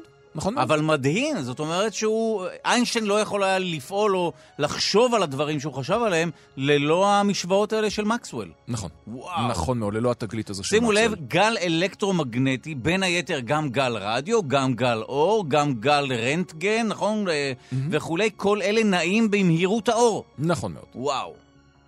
טוב, אז אה, באמת אה, משמעותי. נעבור לאיינשטיין, אה, ככה בלי מעברון, בלי... אולי פשוט נשים את האנדר מההתחלה ואז ייתן איזשהו אה, טוויסט, כי איינשטיין זה בכל זאת... הנה. האמת. ש- ש- שהסיפור עם איינשטיין זה מדהים. אנחנו נוהגים אה, לדבר על איינשטיין רק בהקשר של תורת היחסות, אבל ההקשר הוא הרבה יותר רחב. אה, אולי אני אקח כמה... כשאני מדבר על איינשטיין, כשאנחנו מדברים על איינשטיין, אנחנו רוצים להתחיל לדבר אה, אה, על העבודות של איינשטיין מ-1905, ואני תכף אזכיר אותן. שנת הזהב הזו ש- המפורסמת ש- שלו. אה, השנה המופלאה, או שנת כן. הניסים. אה, כן, אה, אבל אה, אני אלך קודם חמש שנים אחורה, לשנת 1900. בשנת 1900 הייתה פגישה של החברה המלכותית המדעית הבריטית, שבה אה, נשיא החברה אה, דאז, ראש החברה דאז, לורד קלווין, אה, פיזיקאי בכיר מאוד, על שמו סולם הטמפרטורות קלווין, שהאפס שלו הוא האפס המוחלט, אמר, אה, חבר'ה, אנחנו על סף להבין את כל הפיזיקה, ניוטון לימד אותנו כבידה, מקסוול לימד אותנו אלקטרומגנטיות. יש עוד שתי בעיות קטנות, שני ניסויים קטנים שאנחנו עדיין לא יודעים להסביר. הוא קרא לזה שתי, אה, אה, אה, שתי עננות קטנות בשמיים הבהירים של הפיזיקה. נדע להסביר את זה, סגרנו את הבסטה, סגרנו את ספרי הלימוד, אנחנו יודעים הכל. וזה אופטימיות, כן. משתי העננות האלה, משתי העננות האלה, צמחו שתיים מתוך שלוש המהפכות הפיזיקליות הגדולות של המאה ה-20, אה, המכניקה הקוונטית ותורת היחסות הפרטית. וואו. ששתי המהפכות האלה, אה, לאיינשטיין יש חלק בהן. על תורת היחסות הוא חתום לחלוטין, אבל הוא הרים תרומה מאוד מאוד נכבדה גם למכניקה הקוונטית, ולמעשה, באחד המאמרים שלו מ-1905, הוא פרסם שם ארבעה, אה, הוא נוגע גם בעננה שלישית שקלווין אה, אה, פספס, ובמהפכה פיזיקלית שלישית של המאה ה-20, שנקראת המכניקה הסטטיסטית. די, טוב, זה אחת... הוא עשה הכל. זה מדהים. נזכיר כמה אה, פרטי טריוויה שקשורים באיינשטיין. קודם כל, הוא, אה, לעולם, אה, אף פעם הוא לא גרב גרביים, זה ידוע לגביו, והוא לא ערך ניסויים במעבדות, אלא הוא חשב על הכל, נכון? הוא היה פיזיקאי תיאורטי, והוא כן. ערך מה שאנחנו אה, קוראים... רכב על אופניים, רכב- וחשב. רגע, הוא, הוא עשה מה שאנחנו אה, אה, קוראים ניסויים מחשבתיים, או ניסויי וואו. גדנקן. אה, גדנקן פשוט, זה, זה, זה מילה גרמנית, כי הפיזיקאים התיאורטיים הגרמניים עשו את זה הרבה. בוא נדמיין מה היה קורה אם, ומגיעים מזה למסקנות. מדהים. אז בוא, בוא למד אותנו, כמה שזה נשמע יומרני, את תורת היחסות שלו, הפרטית והכללית. אוקיי. איכשהו תמיד הכללית היא יותר קלה להבנה, אבל בוא נתחיל מהפרטית. אז בואו נתחיל מהפרטית. אה, אז כמו שהזכרתי, מקסואל אומר שיש לנו גלים אלקטרומגנטיים שזזים במהירות של 300 אלף קילומטר בשנייה, ונשאלת השאלה... נכון, מהירות אור. כן. נשאלת השאלה, רגע, איך יכול להיות שאני קובע מהירות של משהו? הרי מהירות היא מושג יחסי. אם אני מסתכל על עץ, אז כן. אני יכול למדוד לו מהירות אפס, אבל אם אני נוסע באוטו וחולף ליד העץ, אז אני אראה את העץ זז במהירות אחרת. זאת אומרת, זהו, המהירות אתה- תלויה בצופה. אז רגע, אז אתה מדבר על אה, כך שאנחנו מדברים על היחסיות, על היחסיות של העולם. של זאת נכון. אומרת, שימו לב, כשאני נוסע במהירות 80 קמ"ש, עבורי עץ שבעצם עומד במקום, הוא נע, נכון? נכון אני, מאוד. אני לא נע מבחינת עצמי, נכון? אני, נוסע, אני מתקדם בתנועה שוות מהירות, למשל 80 קמ"ש, אז מבחינתי עץ שעומד במקום, הוא נע לאחור, נכון? אה, במהירות 80 קמ"ש. נכון. מהירות יחסית. נכון מאוד, ואצל מקסואל זה לא ככה. הגלים האלקטרומגנטיים אצל מקסואל זזים במהירות של 300 אלף קילומטר בשנייה, בלי תלות בצופה. גם אם הצופה נע במהירות? גם אם הצופה נע מה, זה במהירות. באג במטריקס, זה חור במציאות. זה לגמרי באג במטריקס, ממש. זה לחלוטין, וואו. ואת זה אה, ניסו להסביר. אז בהתחלה המציאו כל מיני דברים מוזרים, החזירו, אה, אה, אמרו, יש איזה זה תווך, של- יש איזה תווך מוזר, בוא נקרא לו האתר הזוהר, הלומינופרוס ether. וואו. ש- שהאור זז ביחס אליו, ניסו לחפש אותו, יש ניסוי מאוד מאוד מפורסם שבו ניסו לאתר את האתר הזה, שנקרא ניסוי מייקלסון מורלי. לא מצאו, ואז היה צריך לבנות תיאוריה שאומרת שהמהירות הזו, המספר הספציפי הזה, 300 אלף קילומטר בשנייה בערך, הוא משהו שהוא לא תלוי בצופה. איך זה יכול להיות? זה נשמע כמו באמת באג במציאות. איך זה יכול להיות אז- שאם אז- אני נוסע... אתה אומר לי בעצם שאם אני נוסע במהירות ורואה... במהירות עצומה אם ורואה אתה, אור... רודף, אם אתה רודף אחרי האור, הוא עדיין ממשיך לברוח ממך בדיוק באותה מהירות. באותה מהירות, ואם אני בדיוק. נוסע מול אור, הוא עדיין ב-300 אלף קילומטר בשנייה. נכון מאוד. זה נשמע כמעט טעות, וזה נכון, וכך. זה, זה ככה, וואו. באמת כך הדבר. וואו. אה, הרי והטעות... רק, רק נסביר לאנשים, אם אני הרי נע אה, במהירות של 100 קמ"ש, ומישהו נע מולי במהירות של 20 קמ"ש, אז התנועה היחסית, המהירות היחסית היא 120 קמ"ש, נכון? נכון. אני אראה אותו מתקדם ב-20 ואני נע ב-100, זה ביחד, אבל במהירות האור זה לא קורה הדבר הזה. נכון זה לא מאוד. קורה. זה לא קורה. זה נשאר, המהירות הזאת קבועה. אם כן, שוב, אלוהים עקץ אותנו באמצעות באג במטריקס. לחלוטין. וואו. ואז היה צריך להסביר את זה, ואז היה צריך לבנות תורה מדעית חדשה שתסביר את התופעה הזו, וואו. והיו אה, אה, כמה אנשים שניסו, והראשון אה, שהגיע לזה היה אה, איינשטיין, בשניים מתוך ארבעת המאמרים שלו מ-1905 הוא, אה, הוא מתייחס לזה. ובעצם מה ש... אה, אז, אז לאיינשטיין חשוב לשמור על עקרון היסוד שאומר שאם יש אה, אה, שני אנשים שזזים אחד ביחס לשני במהירות קבועה, לא בתאוצה אלא במהירות קבועה, כן. יש להם את אותם, הם, הם, הם, יש להם את אותם חוקי פיזיקה, אי אפשר להבדיל אי אפשר להגיד שזה עומד וזה זז, או שהשני עומד והראשון זז. זה לא משנה. אין, אפשר, אין אפשרות להבדיל ביניהם. אה, הפיזיקה אוקיי. לא מאפשרת לנו להבדיל ביניהם. העיקרון הזה נקרא העיקרון היחסותי, ועל שמו תורת היחסות. אוקיי. אז זה היה העיקרון שלאיינשטיין היה חשוב לשמור עליו, והוא היה צריך להסביר את זה שמהירות האור אינה תלויה זהו, בצופה. איך הוא הסביר את זה? הוא הסביר את זה באמצעות, אה, אה, הוא, הוא השתמש בעבודה מתמטית של אה, מתמטיקאי בשם לורנץ, אה, שבעצם אומר שהסיפור הזה שהזכרת קודם, שאם אני נוסע ב-100 קמ"ש ומולי נוסע מישהו ב-20 קמ"ש, אז המהירות היחסית 20 קמ"ש, אז הוא אומר, עם 120, עם, נכון? עם 120 כן. קמ"ש, כן, סליחה. אז איינשטיין אומר, תשמעו, או לורנס אומר, ואיינשטיין משתמש בזה, אומר, תשמעו, זה לא מדויק. זה לא מדויק. החוקי חיבור מהירויות האלה, כן, זה לא? הם לא מדויקים. במהירויות נמוכות, אין לנו שום אפשרות למדוד את אי הדיוק הזה. אי הדיוק הוא נורא נורא קטן, אבל ככל שהמהירויות נעשות יותר ויותר גבוהות, כך אי הדיוק הזה נעשה יותר ויותר גדול. וואו. והוא הכניס תיקון מתמטי ל- ל- לחוק חיבור המהירויות, תיקון מתמטי בעצם לאיך אנחנו צריכים לשנות את נקודת המבט שלנו בין אה, אה, אה, שני צופים שזזים במהירות קבועה אחד ביחס לשני. אז אם ניוטון השתמש בחוקים שנקראו טרנספורמציית גלילי, גלילי הסביר איך לעשות את המעבר הזה, כן. איינשטיין משתמש בחוקים שנקראים טרנספורמציית לורנס, ההסבר המתמטי של לורנס של איך עוברים ממערכת אה, אה, אחת לשנייה, מצופה אחד לשני, ובהסתמך על זה, הוא אה, מוציא תיאוריה, כמו שאמרתי, תורת היחסות, לימים תיקרא תורת היחסות הפרטית, כשהוא יוציא את הכללית, אז הקודמת תיקרא תורת היחסות הפרטית. כמו סופרמן וסופרמן 2. נכון מאוד. אוקיי. לא צריך לקרוא לראשון ראשון לפני בדיוק. שיש את השני. נכון. אמ, ו, אמ, ומהתורה הזו עולים דברים מדהימים. למשל, מהתורה הזו עולה לראשונה כן. שאי אפשר לזוז במהירות יותר גבוהה ממהירות האור. נקודה. אי אפשר לעבור את המהירות הזאת. יש לנו כותרת, עם כל הכבוד לכותרות, החקירות, פרשת אלף. תראה איזה, איזה משהו משמעותי ואנשים לא יודעים. אי אפשר לנוע לעולם במהירות שגבוהה ממהירות האור. נכון, ואם אתה לא אה, גל אלקטרומגנטי, אז גם למהירות, עצמה, למהירות האור עצמה אתה לא זאת אומרת, תגיע. אם יש לי איזושהי מסה, לא תגיע למהירות האור. לא אגיע למהירות האור. נכון. למה? אם אני ממש אקח מנועים עצומים ואדירים, או, אז מפה אנחנו... אה, אה, מה אה, יקרה לי? יקרה לי משהו יק- בדרך למהירות האור. יקרה לך משהו, אז אחד הדברים, וזה אה, עולה מהמאמר השני שאיינשטיין פרסם ב-1905 שעוסק בתורה הזו, ככל שאתה תנוע יותר מהר, המסה שלך תגדל. זה מדהים, גבירותיי ורבותיי, חוק שימור המסה, שהמסה נשארת גבוהה, הוא לא נכון, ואם אני מסה שנעה, כל אדם, כל עת, כל חפץ שנע במהירות שמתקרב למהירות האור, המסה משתנה, היא עולה. נכון. וככל שאני מתקרב למהירות האור, כך אני שוקל במרכאות, או לא משנה, המסה שלי גדלה יותר ויותר ויותר. נכון. אם כן, ואז- לא טוב לדיאטה. זאת אומרת. שלרוץ זה לא טוב לדיאטה, כי המסה שלי עולה בזמן הריצה. נכון, מעט מאוד אבל. לא מדיד. לא אי אפשר מדיד, למדוד. לא מדיד. אבל ו- כן, ו- וככל שהמסה שלנו יותר גדולה, וואו. ככה אנחנו צריכים יותר כוח בשביל לה- להגדיל את המהירות. יותר אנרגיה בשביל להגדיל את אה, המהירות. נכון, אתה צודק. ולמעשה, צריך גם אינסוף אנרגיה בסופו של דבר. אם אני רוצה להגיע למהירות וואו. האור, אני צריך אינסוף אנרגיה. וואו. והמסה תגדל ותגדל, לאינסוף, וגם היא תשאף לאינסוף. לאינסוף, וצריך נכון. אינסוף. וואו. נכון מאוד. זה, זה, זה, אה, אה, זו וואו. התוצאה. זאת אומרת אה, שאי אפשר לנוע במהירות אה, אה, האור, אלא אם אני גל כן. אלקטרומגנטי.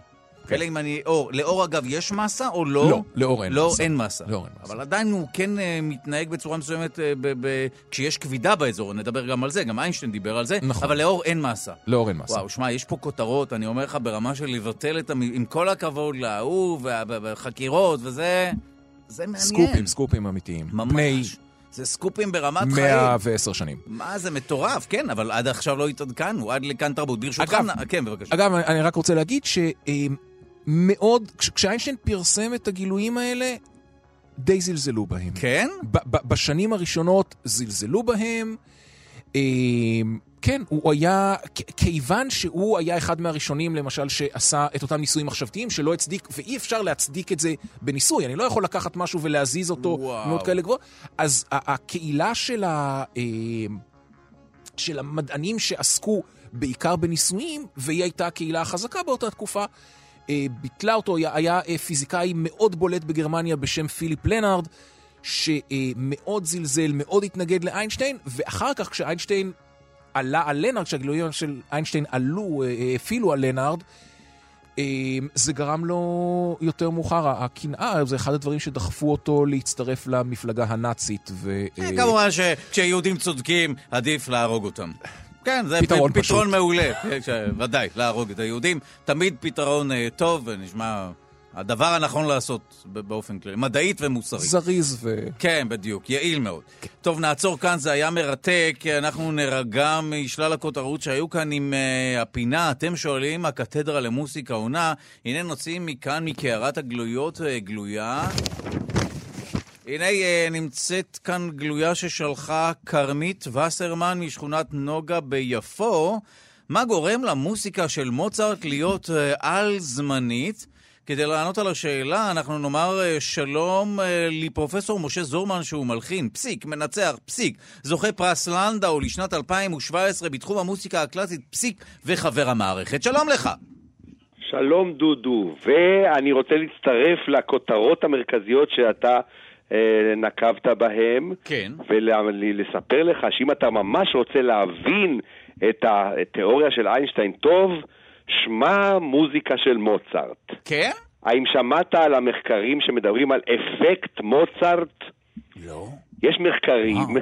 שככל שאתה שומע יותר את המוזיקה של מוצרט, המסלול שעובר את המוזיקה הזאת בייחוד המוזיקה של מוצרט במוח, הוא מקביל למסלול שעוברות כל מיני תפיסות מרחביות שלנו, והמוזיקה הזאת היא פותחת את הערוצים ומאפשרת קליטה מהירה יותר גם בתחומים אחרים, כמו פיזיקה. די, זאת אומרת שאם אני שומע מוזיקה של מוצרט, אני אדע טוב יותר פיזיקה, לפחות בדקות הסמוכות ליצירה ששמעתי. בדיוק, ולכן יש מה שקרוי תעשייה שלמה שנקראת בייבי מוצרט. אה, שאומרת. לך, קנה דיסקים של מוצרט, מוביילים שינגנו לך מוצרט, כן. והיום אם אתה נכנס ליוטיוב, יש ערוצים שלמים שמנגנים מוזיקה של מוצרט בלופים במשך שעות, שים לילד מוצרט שהוא כן, הולך לישון, ל- למרות הוא קם בבוקר, גאון. ברשותך, מאחר ואנחנו תוכנית מדע נסייג, הדבר הזה לא הוכח, לא הוכח מחקרית, ולא הוכח מחקרית בין היתר שסוגות אחרות של מוזיקה גם לא יוצרות את אותה תופעה. זאת אומרת, יכול להיות שגם בייבי אה, טודו בום או סטטיק ובן-אל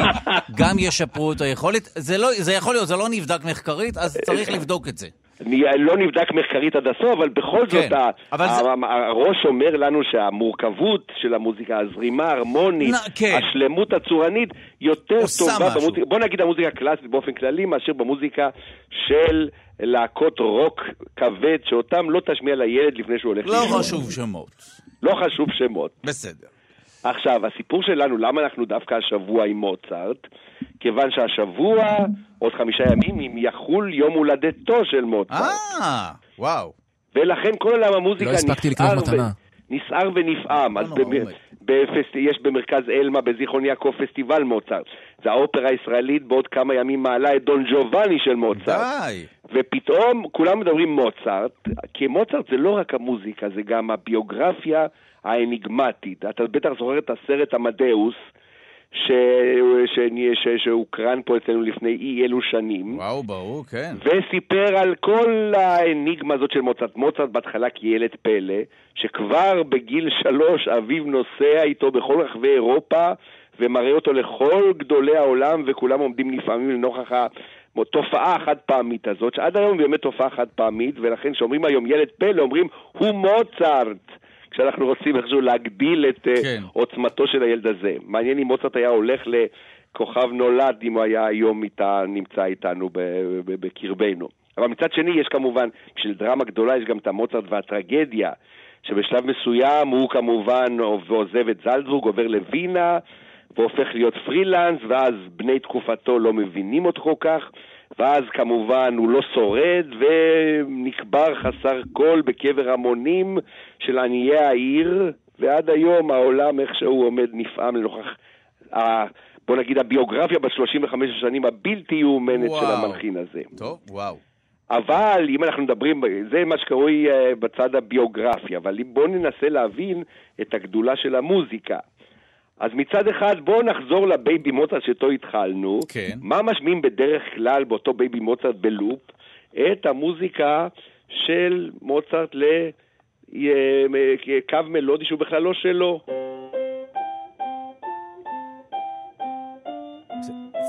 זה ABC, זה מוצרט כתב את זה? מוצרט זה שיר ילדים צרפתי, Mm. אנחנו קוראים לזה בעברית בין שמיים לענן, מנצנץ כוכב קטן וכולי. אבל הגדולה של מוצרט, שהוא לוקח את המנגינה הפשוטה הזאת ויוצא איתה למסע של וריאציות שהיה מאוד מקובל בתקופתו. בקיצור, פרשת אה, ירושלים של זהב 2, השיר הבסקי, גם כן. מוצרט עקץ שירים. אכת, בוא נשמע קצת את זה, זה אני חושב דרך נכונה להתחיל קדימה. את סיפור מוצרט. תראה כמה תהיה חכם אחרי הצלילים האלה. בייבי מוצרט.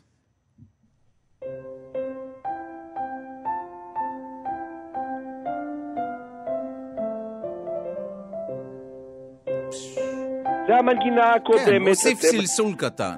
סלסול. מנגינה צרפתית, פשוטה, שיר עם צרפתי על האימא והילד הקטן שלה. אבל אם תחכה טיפה, היא תיגמר ואז נצא למסע.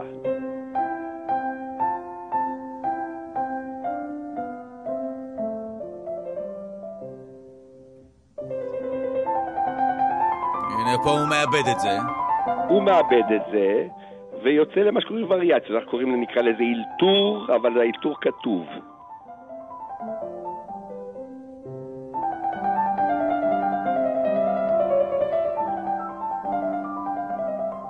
האמת שזה יפה, אין ספק. זאת הייתה וריאציה ראשונה, יש 12 כאלה. וואו. אז פתאום יד שמאל של הפסנתר מנגנת את מה שנגנה יד ימין, וזה לא רק וריאציות, אלא גם זה צורה לפתח את ה... כל צידי המוח שלך, הימני והשמאלי. דיברנו על להיות חכמים יותר. כן. אם אתה מנגן, אם אתה ילד מנגן כמובן. ואם לא, זה הכל אבוד. הכל אבוד. אוקיי.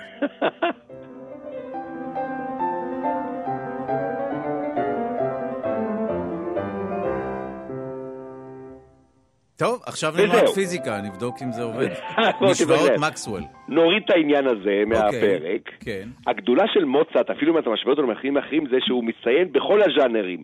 אופרה, סימפוניה, מוזיקה קאמרית, יצירות כליות, מוזיקה כליות, אין תחום של מוזיקה שמוצרט לא יציין בו. והוא היה אפילו הראשון שהצטרף ל... אה, בוא נגיד, אה, תנועת המי-טו, שהיום היא כל כך במודה היום. הוא כותב את האופרה דון ג'ובאני, כן. ובאופרה הזאת יש את סצנת הפיתוי הכי מפורסמת בעולם המוזיקה, הדואט שנקרא לה צ'ידרם למאנו. דון ג'ובאני האציל אומר למשרתת צרלינה, תני לי את ידך יפהפייה ותלחשי לי בעדינות כן, והיא לא יודעת, מפחדת, גם מתפתה ומה לעשות וכולי, ופתאום זה הופך להיות חלק מאיזו סצנה איומה ונוראה של עובד ומעביד, הגבר השליט כופה את אהבתו בכוח על המשרתת חסרת האונים. תראה כמה במודה מוצרט עד היום. לגמרי מיטו. וואו. תני לי את ידך.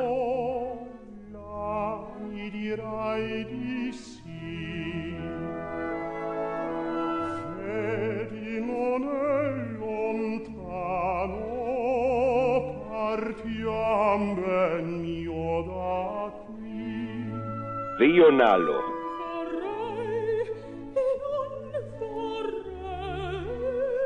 מפוחדת לחלוטין, מה היא תעשה למול הגבר רב הכוח הזה? אם נתרגם אותה, היא אומרת לו, אחי, לא מתאים. אחי, לא אותי. מתאים, אני אה, נשואה למזה טוב, ועוד מעט הוא יבוא והסצנה תהיה איומה ונוראה.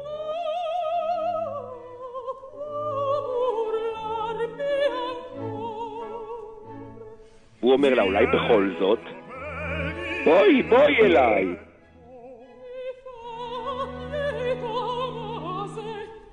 אבל מזטו בעלי בסביבה.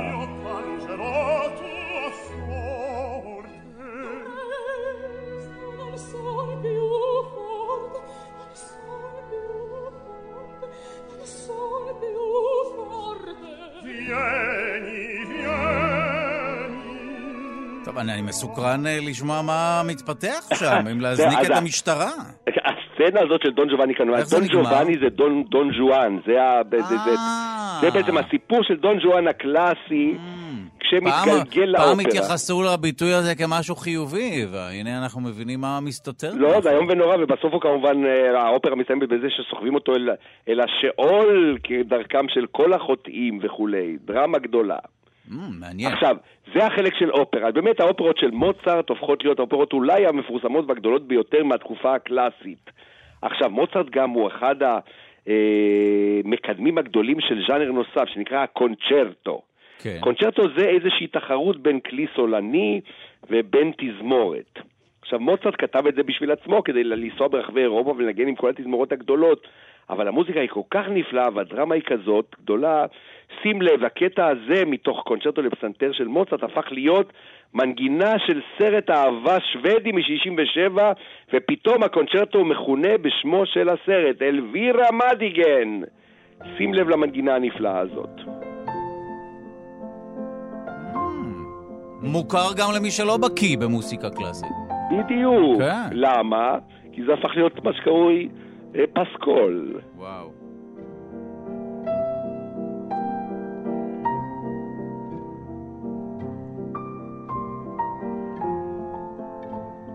אנחנו שומעים כאן פסנתר וקצת... אה, הנה, אוקיי. הנה, נכנסים. הגדולה של מוצרט זה איך שהוא יודע לשלב את הסולניות של הפסנתר עם הגוונים של התזמורת. זה יוצא תמיד מופלא.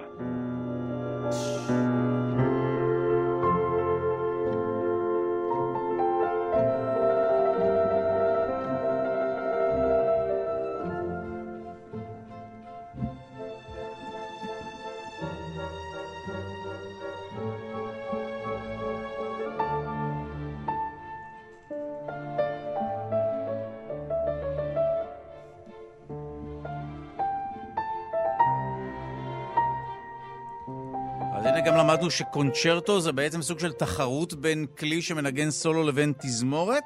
פירוש המילה קונצ'רטרה באיטלקית זה תחרות. אה, די, וואו. זהו, זה בעצם כל הזמן הדבר הזה, הדרמה הזאת של בין הבוד, הסולן, האיש הבודד שעומד מול קבוצה גדולה ומנסה בכל זאת להתגבר על אותם 60-80 איש שמסביבו ולהראות שאני, עם האישיות שלי, יכול להיות חזק ו- ומשמעותי יותר. אוקיי. זהו. אז, עכשיו, אז, זהו, זה, אז דיברנו כבר על אופרה ודיברנו על קונצ'רטו, שני הז'אנרים שבהם הוא יציין, אבל יש מוזיקה גדולה אחרת, מוזיקה כנסייתית, ואולי היצירה המפורסמת ביותר של מוצרט היא הרקוויאם שלו. שגם אה, בו נכון. יש את המסתורין הזה, אולי אתה זוכר מהסרט, שבערוב ימיו של מוצרט בשנת חייו האחרונה, מגיע איש מסתורי עטור מסכה לביתו ומזמין ממנו רקוויאם. מה זה רקוויאם? רקוויאם זה טבילת השכבה בכנסייה הנוצרית. אתה כותב רקוויאם אה, לצורך אה, מה שקרוי ליווי המת. עכשיו, האגדה אומרת כמובן שמי הזמין את הרקוויאם הזה? אולי זה סליירי, ה- היריב הגדול של מוצרט, שרצה איכשהו לרמז לו שהוא אורב לו ורוצה שהוא ימות כבר. בקיצור, רקוויאם של מוצרט הוא היצירה שמוצרט לא סיים, והצלילים שאנחנו אה, נשמע, זה אוקיי. הצלילים האחרונים שהוא כתב בחייו, זה החלק שנקרא לקרימוזה. לקרימוזה זה הדמעה. יום הדמע יגיע ואתה, והחוטא יקום מעפר וייתן דינו לפני האלוהים, וזה גם הפך להיות מוזיקה כל כך מפורסמת שהמון יוצרי סרטים לקחו את זה בתור קטע שבו אתה צריך איכשהו לדבר על מלחמה, אובדן אנושיות, והמוזיקה של מוצרט היא הדמעה של התבל שאיכשהו מנסה לרכך את הרוע האנושי. תשמע את זה, תראה איך התזמורת מבכה את המתים. ועוד הנחה ועוד הנחה.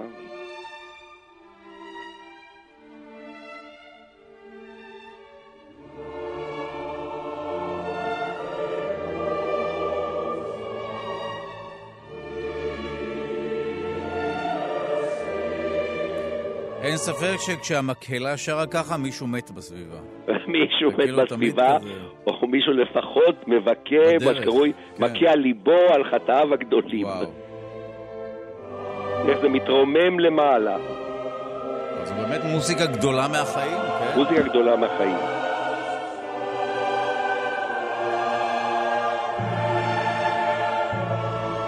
וזה הרגע שבו מוצרט שומט את עטו ונפטר. די. את שאר המוזיקה כבר כותב תלמיד שלו, שאיכשהו, אתה, אתה שמעת עכשיו את הצליל האחרון שכתב מוצרט בחייו, כי. כתב היד שלו אחר כך משתנה ומבינים שזה. היה הרגע שבו הוא מסר נשמתו לאל. הוא שמר על הרמה, או שהוא זה פתאום היה חינטרוש? אה, אכן, על זה נדבר במ- במועד אחר, זה. מחקר מוזיקולוגי שלם. טוב, מה עם מוצרט 40? היצירה ש... או, רגע, עזוב אותה 40, אני רוצה לקחת אותך... שגדלתי עליה. כן. לסלונים של וינה, אז אוקיי, נוסף. לרקוויאמים ומוצרט וזה, מוצרט ממלא את החיים של וינה במוזיקה קלה, מה שקרוי. קראו לזה אז סרנדות, שמנגנים אותם באוויר הפתוח בזמן שאתה שותה יין ואוכל עוגת קרמשנית וינאית. וכמובן, המוזיקה אולי הכי מפורסמת ושמחה של מוצרט זה המוזיקה, מה שקורה מוזיקת לילה זהירה. אה, שים לב לאנרגיה. איזה יופי. כל וינה רוקדת. וואו. בוא נשמע את זה בגרסת המקור, לאנסמבל מיתרים. ככה ניגנו בווינה בסלונים. זה עם כוס יין ואיזה חתיכת עוגה? חטאו מה זה בדיוק. אחלה. כמובן, לא בריא וכולי. כן. אבל זה וינה, מה אכפת לנו? כן, סוכר. אני אוהב, אהבתי פעם כאלה שני... פש, שלא ידעתי מה יש בפנים. כן, הקרם שנית הב- הווינאי. הבורות הייתה חלק נהדר בחיים. שאתה לא יודע, עדיף. איזה יופי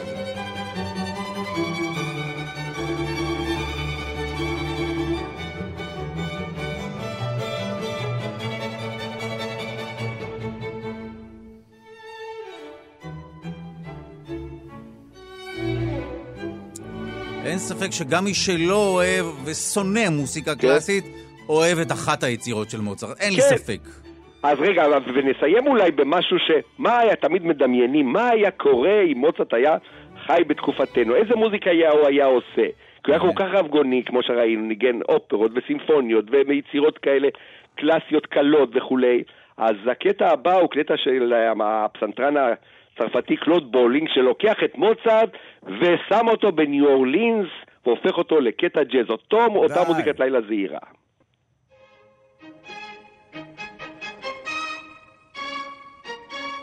אנחנו שומעים רק בצד אחד. או! די! זה... יש נטייה לקחת מוזיקה קלאסית, לערבב אותה עם ז'אנר אחר ולהרוס אותה. אבל רק עם מוזיקה שאפשר לעשות את לא, זה. נכון, נגיד, אתה צודק, זה מעניין. המוזיקה של בטהובן לא היה הוא עושה את זה, כי זה יותר מדי דרמטי. אבל. פה, שים לב כמה כיף פתאום להשתעשע עם ברס ואנסמבל ג'אזי. וואו. האמת לא נורא, נכון. זה לא להפוך אותה לדיסקו, זה היה... איזה יופי.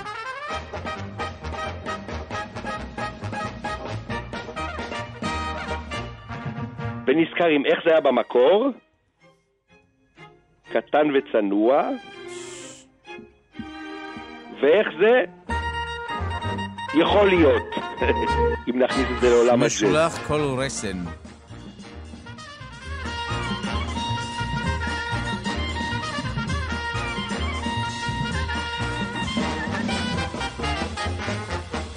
מעניין שכדי להנגיש את המוזיקה הקלאסית בחרו בז'אנר שהוא עוד פחות אהוב על הציבור, ג'אז כזה. אבל לא בסדר. ג'אז כזה, ברגע שאתה אומר הג'אז הקלאסי, הניו אבל אורלינס, גם לא יש את המורכבות שלו, אתה לא נכון. יכול לחבר את זה עם- עם רוק או דיסקו, מעניין. הצליחו לחבר עם דיסקו, אבל התוצאה היא כמובן גרמה להתאבדות המונית. זהו, אז אם, אם יש לכם עוד שנייה, כן. האנסמבל שעשה מזה קריירה גדולה זה כמובן ה Swingle Singers. אז אי אפשר לסיום לשמוע מה עושה, כשה, מה קורה שהאנסמבל של זמרים שר א קפלה את אותה מוזיקת לילה זעירה, וזה בהחלט יגיד לנו ביי ביי מוצרט ויום הולדת שמח. אז נשמע את זה, ותודה מעומק הלב למלחין ולמנצח, פרופסור משה זורמן. תודה לך, והנה נשמע את זה. תודה ולהתראות. אה, זה האלה עם הקולות.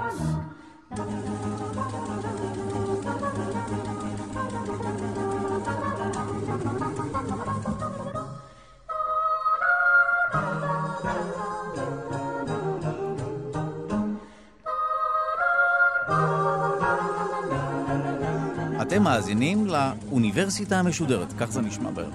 טוב, תודה רבה לך, פרופסור משה זורמן. האמת שיש בזה יופי. תודה אה, שוב לך.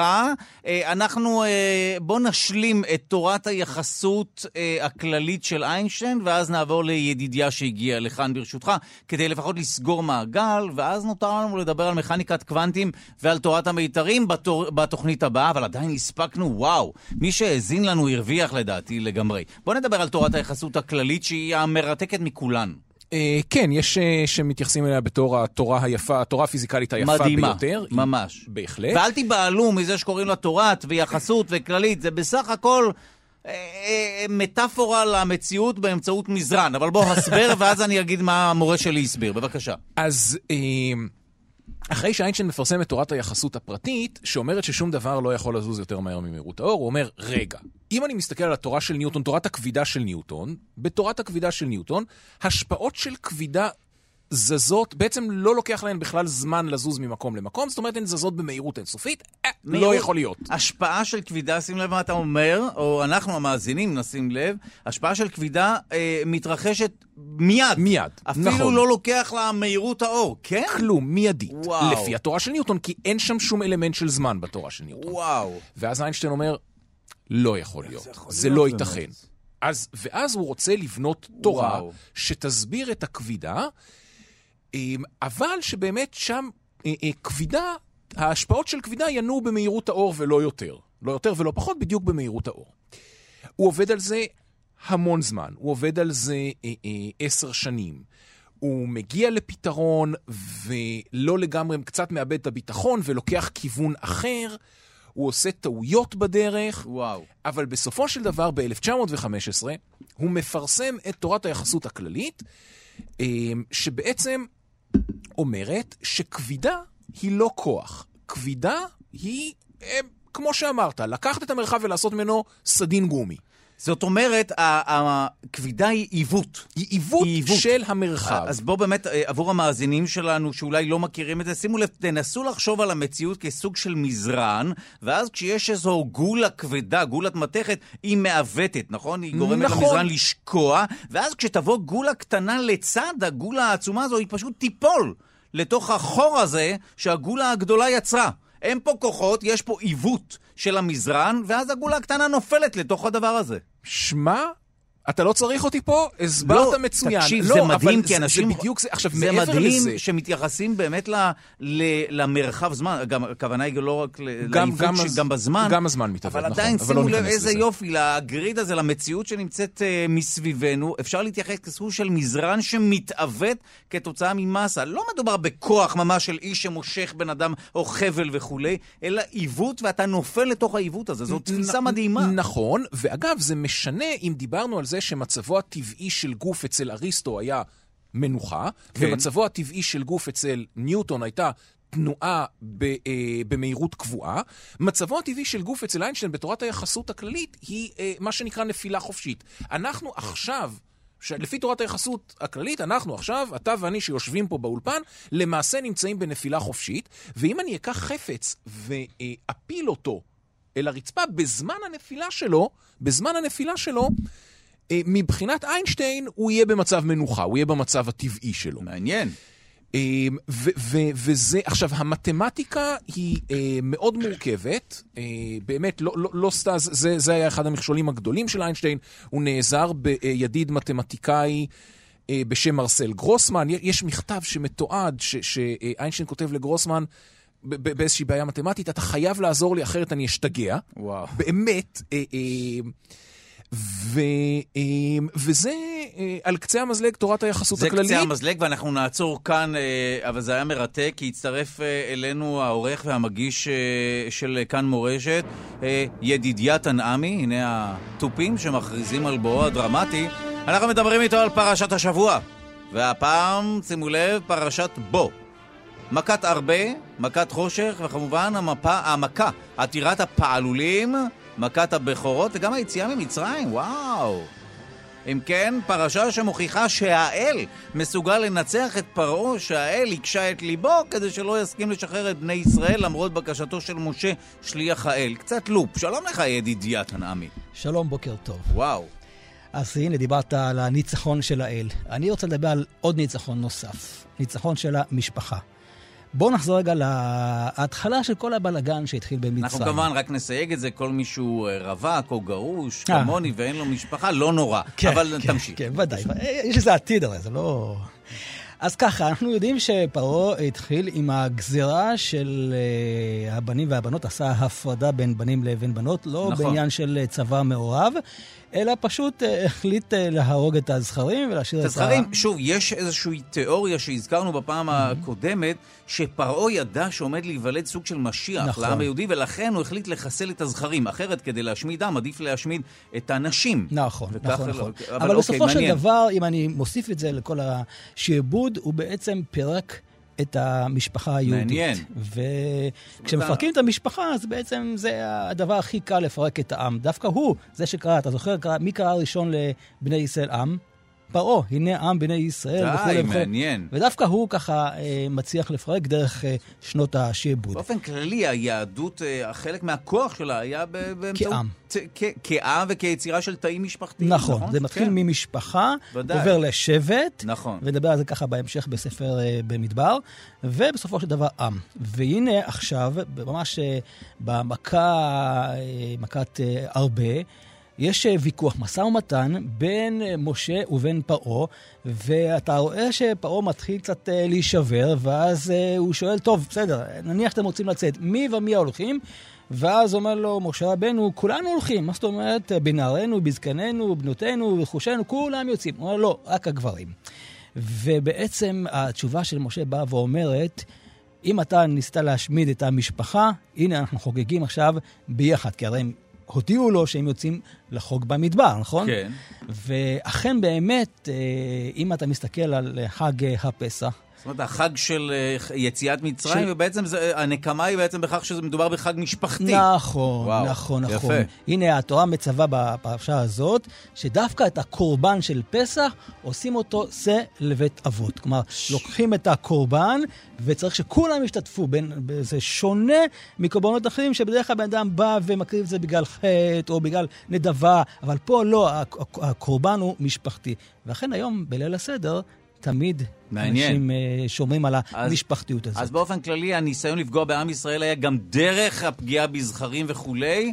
ו- אוקיי, אתה יכול נספיק עוד. איזה משהו קטן? כן, כן, יש לנו אז אה, שתי אז דקות. אני קצת ואז- בחיפוש בגוגל מצאתי שיר מאוד ככה, שקשור לעניין, של יהודה לב גורדון, מגדולי המשוררים העבריים של תנועת ההשכלה ברוסיה. הוא זכור מהמשפט הידוע, היה אדם בצאתך ויהודי באוהליך. מעניין. ואני אקרא כאן ממש כמה משפטים קטנים שקשורים למשפט. אולי כולנו צריכים ללמוד מהמשפט הזה בימים אלה. עם אחד היינו, עם אחד נהי, כי מכבת בור אחד נוכרנו, יחד נחלוק גם שמחה גם נהי, זה שנים אלפיים מעת נבזרנו, מגוי אל גוי, מפלך לפלך, בנערינו ובזקנינו נלך. אוקיי, תראה, למה התכוון המשורר? הוא מתכוון בעצם, גם כשאנחנו נמצאים עכשיו בגלות, בסופו של דבר, החלוקה של כאב, של שמחה, זה תמיד בשיתוף של כולם. זה לא של אדם בודד. וגם אה, בסוף השיר, וכבר לא יודע אם נספיק את זה, אבל הוא, הוא אומר בסופו של דבר, שגם כשנגיע לארץ, עוד נחיה בארץ כאשר חיינו, אם גמר האל כי עוד נחזיק פלך, בנערינו ובזקנינו נערך. כלומר, הוא לקח את המוטיב הזה של יציאת מצרים ותמיד שמר על כולם, לא על אה, רק... באופן אה, כללי, כולנו מרגישים שיציאת מצרים זה משהו שעברנו כולנו שוב. נכון, נכון. לפני לא הרבה עברנו זמן. את פרעה, נעבור גם את זה. כן, פרעה. היה חתיכת, אה, בגלגול שלו כהיטלר, זה היה חתיכת פרעה. נכון. השואה הראשונה של העם היהודי. לא נעים. טוב, זה היה מרתק ומטלטל, תודה רבה לעורך ולמגיש של כאן מורשת, ידידיה תנעמי, זה היה באמת אה, מאלף. כמובן שנודה לכל מי שעמל על השידור. אה, קודם כל, תודה למי שהתארח כאן, אה, הפיזיקאי התיאורטי, המומחה בתורת המיתרים, וגם כותב במדע גדול בקטנה, גם באתר וגם בפייסבוק, דוקטור בועז קרני הראל, ואתה חייב לנו חוב. שהוא מכניקת קוונטים ותורת מיתרים. אני אשלם אותו בשמחה. אנחנו, אנחנו מודים לך, תשלם אותו גם בשמחה מבחינתנו. ותודה רבה לך למי שעמל על המשדר הזה, לענת רחל אורי שערכה את המשדר, המפיקה היא ענת רחל אורי 2. תודה רבה ליואב כהן על הביצוע הטכני, ותודה רבה ליגאל שפירא שליווה אותנו באמצעות הוואטסאפ. נזכיר לכם שאתם מוזמנים להאזין לנו אה, בכל זמן ובכל מקום באמצעות אפליקציה, יישומון שנקרא כאן עוד, כאן בעברית, אודי באנגלית. לא רק לשלושה שיודעים, לכל התכנים של כאן תרבות, באמצעות האפליקציה שנמצאת בחנות האפליקציות שלכם, היישומון הוא חינם לגמרי. אה, תודה שהאזנתם לנו, שוב, אה, דוקטור אה, בועז קרני הראל, זה היה מרתק, ואנחנו ניפגש כאן אה, לעוד תוכנית מתישהו, בקרוב. בשמחה. כן. אה, כך הוצאתי ממך הודעה, והתחייבות בעל פה דינה אה, כהתחייבות בכתב לפי חוק החוזים. תודה רבה לך. שיהיה לכם יום נעים חברים ולהתראות, אנחנו נהיה כאן מחר עם תוכנית מרתקת. תודה.